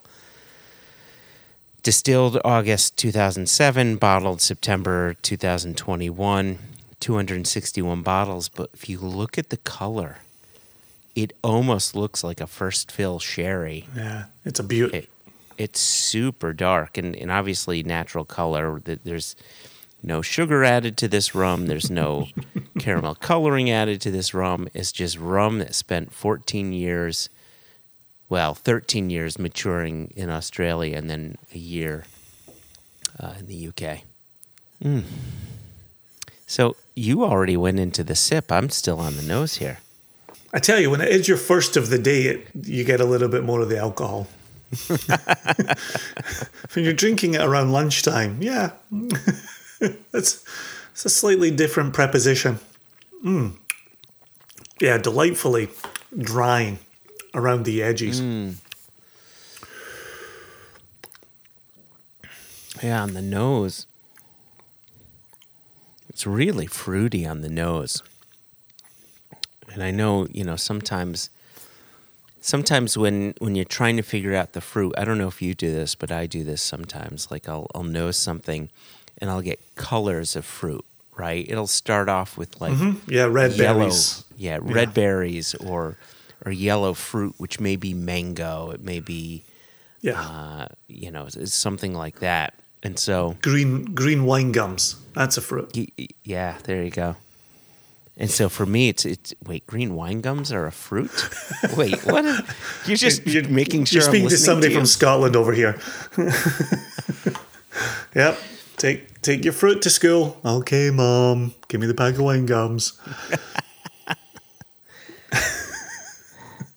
But it's it really is. It's all fresh mango on the nose. It's, it really is nice and fruity.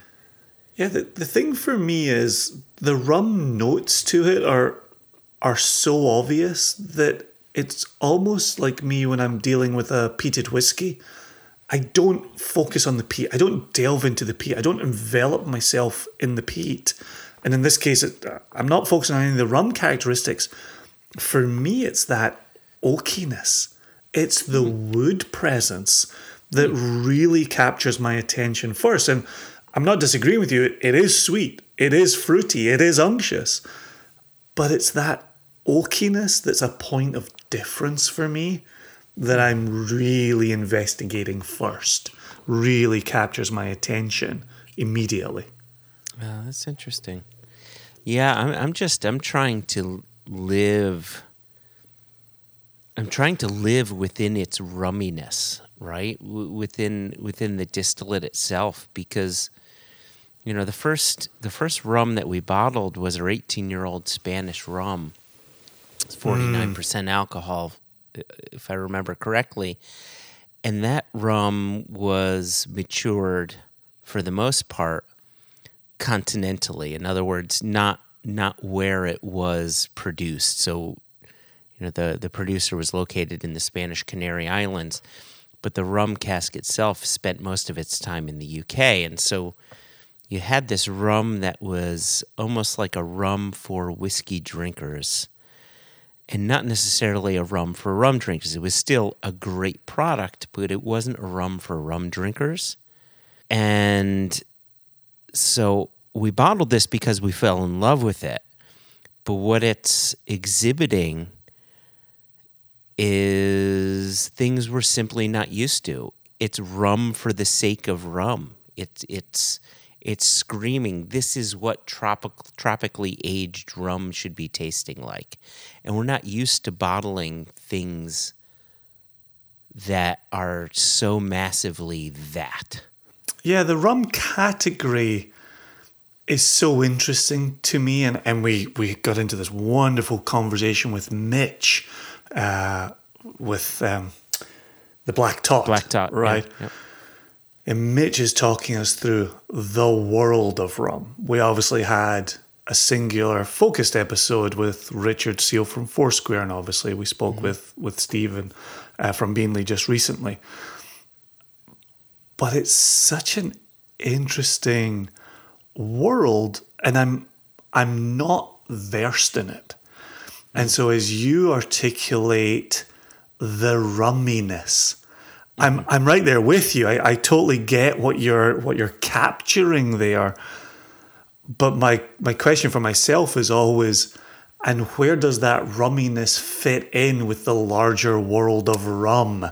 The, the same way, you know, and, ag- and again, is where we started today's episode. 25 years ago, I'm asking myself this whiskiness, right? And how does this whiskiness fit in with this world of whiskey? And so th- there are times that I feel like an absolute noob around rum. Mm-hmm. And beyond statements like, I like it, or I like it a lot, I, I'm always searching for the, the contextual relationship to other rums, to that world of rum. Okay. So when you, when you said you're focusing on the cask, you're focusing on what the mm-hmm. wood is doing. Mm-hmm. I got the impression that you know, similar to how you used to talk about Japanese whiskeys, where you'd say, you know, I really like it. I'm just having a difficult time wrapping my head mm-hmm. around where some of these flavors are coming from and why they're being presented in the way in which they're being presented. And to me, that statement like that comes somewhat from a place of fear. Like I know I like it, but but I'm gonna stick. wi- I'm gonna stick over here because I know what the wood is doing. Like I get that. Mm-hmm. Mm-hmm. It Yeah, it's is familiarity. I wouldn't say fear, I would say familiarity. familiarity. Okay, so uh, all right, so let's let's get uncomfortable a little bit. Let's talk about what you're not paying attention to because I, I think your point was a good one, right? When we're when we're Oh. I might have in our I might have misread that. It, I should put my pants back on. okay, pants are pants are back on. I've misread where Hey, day no, night no, was no! I, going. I, I didn't say that. okay, pants are back off again. Okay, let's get uncomfortable. but uh, you know, I'm I'm trying to get comfortably uncomfortable with this rum because I think I think I'm I'm a little less.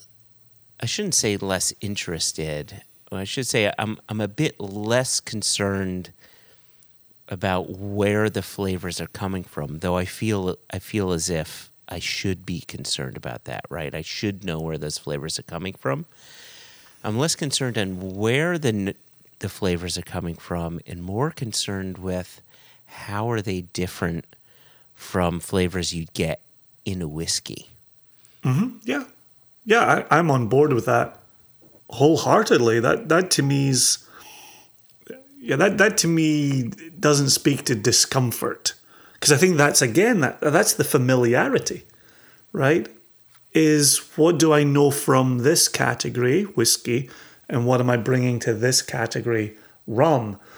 And for me, it's the when we start talking about the funk, or you start talking about the dunder, and you start talking about distillation processes that I don't fully understand either. Like there's there that to me is the the nervousness of stepping into a category beyond do I like it? Would I buy it? Would I pour it? Would I share it? Do I want the nation to know about the Beenleigh distillery? Um, our, our, our friend James Foster had reached out over text to say when he and his wife Martha had gone down there, they visited Beenleigh, they toured it. And now here he is with the nation offering up a Beenleigh that he was able to buy in the US and, and ship to his doorstep. So he was he and he opened this and thoroughly enjoyed it. Oh, and that's good to so uh, you know there's that there's that Beenleigh story going full circle for the Fosters. I will say this: it's incredibly oily on the glass. Oh, Incredibly, incredibly. Yeah, again for 65.1. huge It's- beats. like I, I I understand you were getting a bit heat up bit of you know a bit of heat up front for an afternoon ma- dram or Right, a lunchtime dram. and maybe I did the first sip but now it's just you know it's mm. just liquid at this point Mm-hmm. but what I love like again getting back to that fruit these are these are flavors that you would not get in whiskey and it's Yeah. you know dried pineapple crushed crushed pineapple mango like pepper on papaya, like cracked black pepper on papayas. All these heavy, earthy, jammy fruits that I just I love finding. Like it's kind of like with mezcal. There's certain things that you can only get in mezcal Oh yeah, yeah. right and and and it's so wonderful to discover those and figure out where that's coming from and i love finding it here in this in this rum But I, I think we've spoken about this previously, where we're growing up in Scotland and the rum category was essentially Malibu, uh, which is a is a frightening, frightening beverage um, mixed with orange juice. Oof. And it's it's Oof. easy to think that all rums are sweet all the time. And I think it's done such a disservice to the category that there's a, there's a sweetness there, but it's built on the back of and alongside and on top of other flavors. And so just a second ago when you were talking about the the cracked pepper on pineapple, mm-hmm. there's that tropical fruit sweetness, but the pepper connects it back to the wood, right? And and I've got a, a ground grey pepper quality going on here. I've got a bitter chocolate quality going on here. The fact that you can have single cask, tropically aged rums that have such complexity and hmm. do speak to maturation. That's the part that, that I'm really fascinated by and that my palate goes in search of. And and as I was saying in, our in our, our lead in to our own little impromptu date night here, is as hmm. I was sitting with my wife watching TV, there was a pour and a second pour and a third pour. And right now, there's a sip and a second sip and a third sip, mm-hmm. where I want to keep putting that that unctuous texture across my palate, then allow it to dry out, to then put that unctuous texture and those Yeah. sweeter tropical flavors back over my palate again. That to me is the fun of a drink like this. Yeah, yeah. You know, wh- one of the things that captured my attention when we were speaking with um, with Steve Magarey at Beenleigh was the fact that what we have here is some of that 2007 distillate, which has two different yeast types in there, so you're getting some heavier uh, components going on. But what what he had pointed out, and and the label will say as such, the new Black Tot Master Blenders Reserve that has a bit of Beenleigh in there is from the same distillate, right? It's it's from what they were doing back in 2007 mm-hmm. where they were playing with two different styles of yeast. Mm-hmm. And even though there was maybe 6 or 7% of Beenleigh in that Black Tot blend, Steve Magarey said it. A ton of people who live on on the other side of the pond in the UK who have had it say the Beenleigh's unmistakable. It just pops. It's so expressive and and so attention grabbing and the fact that we were able to bottle a cask of this highly expressive rum mm-hmm. with the Single Cask Nation name on there that it just you know there's a certain level of pride there um, that that they would Oh. work with us and, and and let us bottle something as special One hundred percent, one hundred percent. What's interesting for me is one of the things that I really like about Black Tot, just just standard release Black Tot, is it takes on this burnt brown sugar, almost becoming licorice quality to the back of the palate into the finish. And as you were sitting here talking, and I was just letting this my last sip just kind of dry out, there was that burnt brown sugar. There was that licorice component mm-hmm. happening in the back of the palate. Oh yeah. It's just so deliciously complex, drying, rewarding. And I take another sip. Yeah, I, I can't say enough good things about this bottle. And sadly, there's only a few remaining, but at least by the time we've dropped this episode, there there should still be some on the website. 150 Yep. bucks a bottle. There you go. I, I'm glad I, I, hey, I got two bottles for me, and I'm very happy about that. Did you really? I've only got one. Do you really? I mean, I only have one too. When I said two, when I said two, I meant I also I had one too. Oh, you meant also. I'm with you. I'm with you. Also, yeah.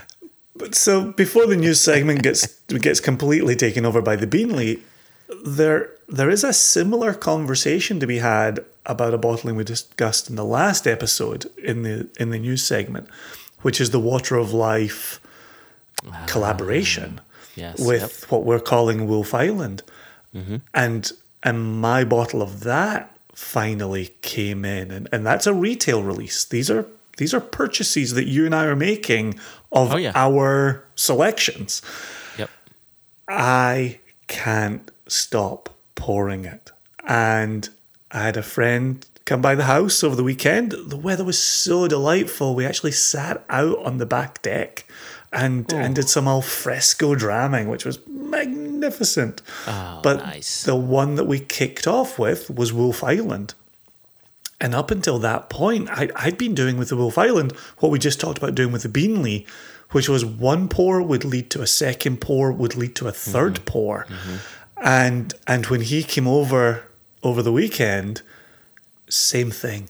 Like if if we hadn't had more bottles to pour, as as we all do, and anybody listening to this podcast knows exactly what we're talking about.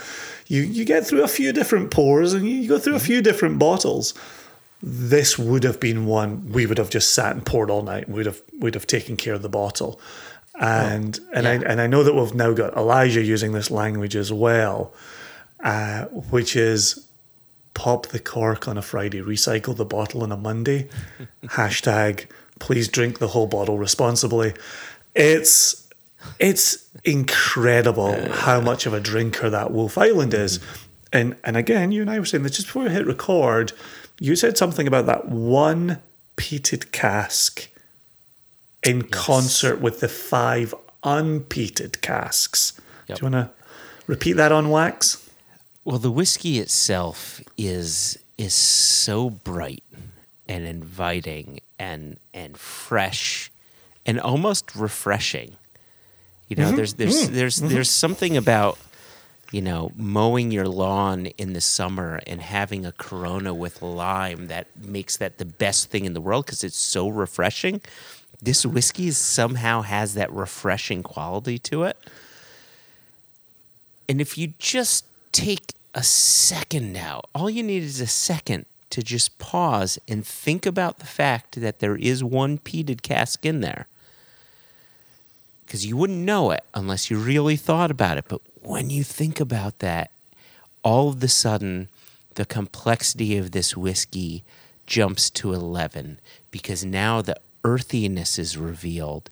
And now it's not just fresh, it's not just refreshing and bright. Now there's a bit of earthiness. There's something to ground you to that moment. That little, little bit of heft in the background does so much that if you think about it, it makes the, the overall drinking experience that much better.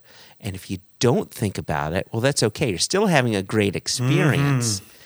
But with that little nugget of knowledge, all of a sudden the drinking experience becomes that much more. Yeah, your your comment earlier was about the additional earthiness.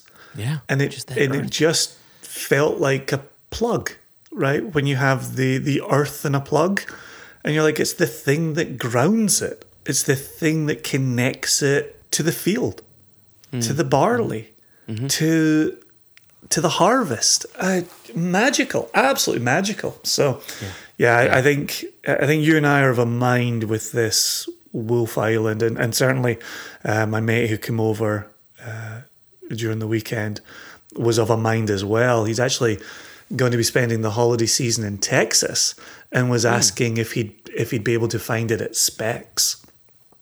And I said, uh, I don't know. It's not part of my remit, but he is going to be looking for bottles of this in Texas to enjoy over the festive period with family. We wish him the best of luck in sourcing that wherever he finds himself or wherever you find yourself, dear listener. Uh, final couple of comments uh, in this news segment. US retail release number eight continues to go out state upon state. Feedback keeps coming back. Excellent selections. Very proud of us. On rest of the world release number three, I know Jess is working her tail off. I know the orders are coming in across the UK for that to go into key stockists. Keep refreshing web pages. As soon as we know, we will share. Uh, I know it is going to start showing up in Sweden. I know it is going to start showing up in Germany and Israel.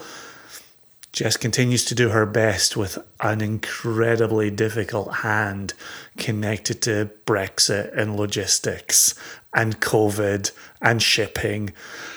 Deep breaths for everybody. Enjoy the whiskey when you see it. Brexit.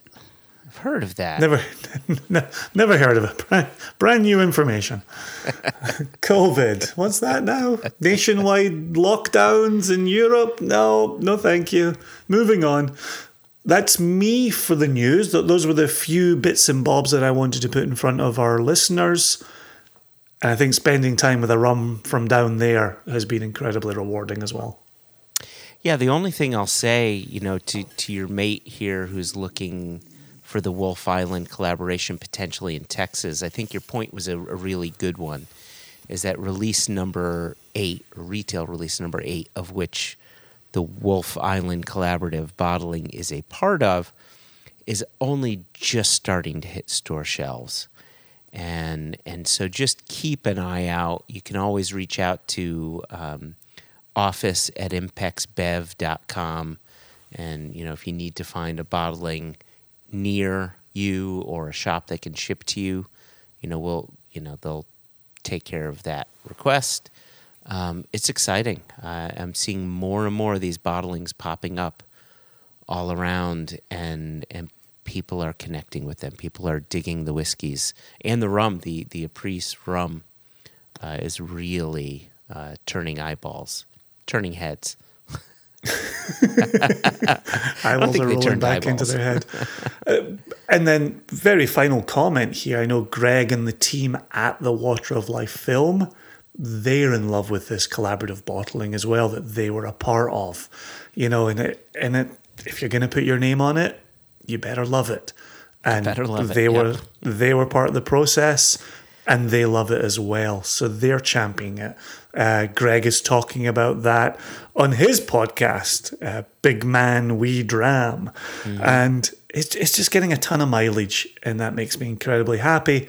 Just like the movie's getting a ton of mileage, and that makes us all incredibly happy as well. Yep, yep, yep. All good stuff. So, so listen, that that's it for news. And you know, normally we would jump into emails here, but we are in the mode, as the kids say, of collecting emails for our annual mailbag episode, which happens in February. Now here we are. It's December one, and we really would like. Jason, when do we when do we want questions to come in by? January 30 is our traditional date. January has 31 days. January 30 is our tradition, probably based on a former Friday. We also crunched the numbers the other day, and the mailbag episode will be February 9 of 2022. Oh, ah, there you go. There you go. So, yes. But as you say, I have started printing out emails for the mailbag episode. I'm going analog for that day's delivery. Listen, um, the trees around the world want to thank you for printing on one of their dead compatriots. 100% recycled paper in my printer. You're welcome. I thought of it. Don't you worry. I'm ahead. So uh, go ahead and send us your your emails for the mailbag episode. Again, this. Sorry. Oh, that's a Vino seal. That's a Vino seal coming off of a Wolf Island bottle. Sorry. Well done, you. Ignore me. Um, Ignore me. I'm not here doing this. send us in a whiskey related question, a personal question, anything that you would want to ask. We will we will see about answering it. Uh, you could reach out to us questions at one nation under whiskey.com. You could tweet at us at one nation whiskey. You could Instagram us at one nation under whiskey, or you can find us uh, on Facebook. Just do a search for One Nation Under Whiskey. And of course, Jason, is whiskey, do we ever spell whiskey with an E? Never. Never. Never. Take all your E's, gather them up, take them to a club in the 90s and the early 2000s, sell them to the 18 year olds. Yeah. Hmm. So, so spell the whiskey without the E. I have no idea what you just said, but you know, we'll just move on. And, uh, and E's are good. He's a good. Is Ebenezer good? Clubbing Ebenezer anthem? good? Late 90s? What? Early 2000s? Ecstasy, Joshua. We're talking about ecstasy. All the kids and their ecstasies at their raves and their acid parties. Oh, you're talking about the drug ecstasy and E. known as E among the kids. Uh, okay, so yeah, so do that. Listen to some Prodigy. I don't know. Right, Uh, exactly. right? Prodigy, What else? man. What, what else do you do when you're when you're high on ecstasy? What what does one do when they're high on ecstasy, Jason? Drink a lot of water because it will hide, it will dehydrate you like nobody's business. So hydrate. Tell the people you're with how much you love them. Be tactile. Tactile is encouraged. Okay, as in touch people. In, Like, uh-huh. In Like, today's in a- climate, Josh, I I- I- yeah. yeah. I'm, I tell you, you're starting to make me feel uncomfortable. I'm going to put my pants back on. This is. yeah, you, you touch them, up, you rub their arm, or you, you gently caress their face. Come on, man. Okay, so do you do you have a whistle? Do you need a whistle to take E? I think so. Or I actually, a- for the longest time, believed that every E sold came with a whistle, like a Happy Meal. McDonald's will Oh. be fine with us connecting Happy Meals and ecstasy, right? This isn't going to be a problem. Should we put this They're in front of legal? yeah, they're not litigious at all. No, I think we're safe here. Yeah. Maybe a few beeps in uh, what I just said 30 seconds ago. Or it might end up on the cutting room floor, which would be perfectly fine too.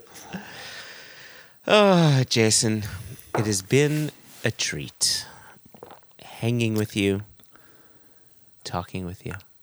I think we have brought in December in in a fine manner. And now my eyeballs are on December 15, the dropping of our world single malt conversation for the year. My eyes are on December 6th, which is, as we know, uh, the most important date in the Gregorian calendar. Uh, I- it has taken on the importance of December 25th for some people. You're not wrong, at least for one person. Sweet Scott? Yeah, two people. There you go. You're right. yeah, I'd like to wish uh, Chris uh, Sweet Scott Hallstrom a very early birthday on December 6th. Happy birthday. I'd like to wish And- you a birthday. And I'm sure Chris Sweet Scott Hallstrom would like to wish you an early happy birthday for the same date. Oh, what a guy. And Raj Sabharwal, who has been on the podcast before, he's Yes. listen, if you're living in America and you've enjoyed Amrut at any point in your life or Five Lions, Five Lions, Vive Leon, Waterford. Waterford, you can you can thank this gentleman, uh, this absolutely lovely person who also shares a December sixth birthday. He is most definitely a mensch on the bench. All right, Jason, it has been really real. The realest of the real. Enjoy the rest of Hanukkah and your birthday. as well. Uh, yeah. And listeners, we will have another One Nation Under Whiskey December 15. Until then, I bid you adieu. I bid you a jaunt. Thank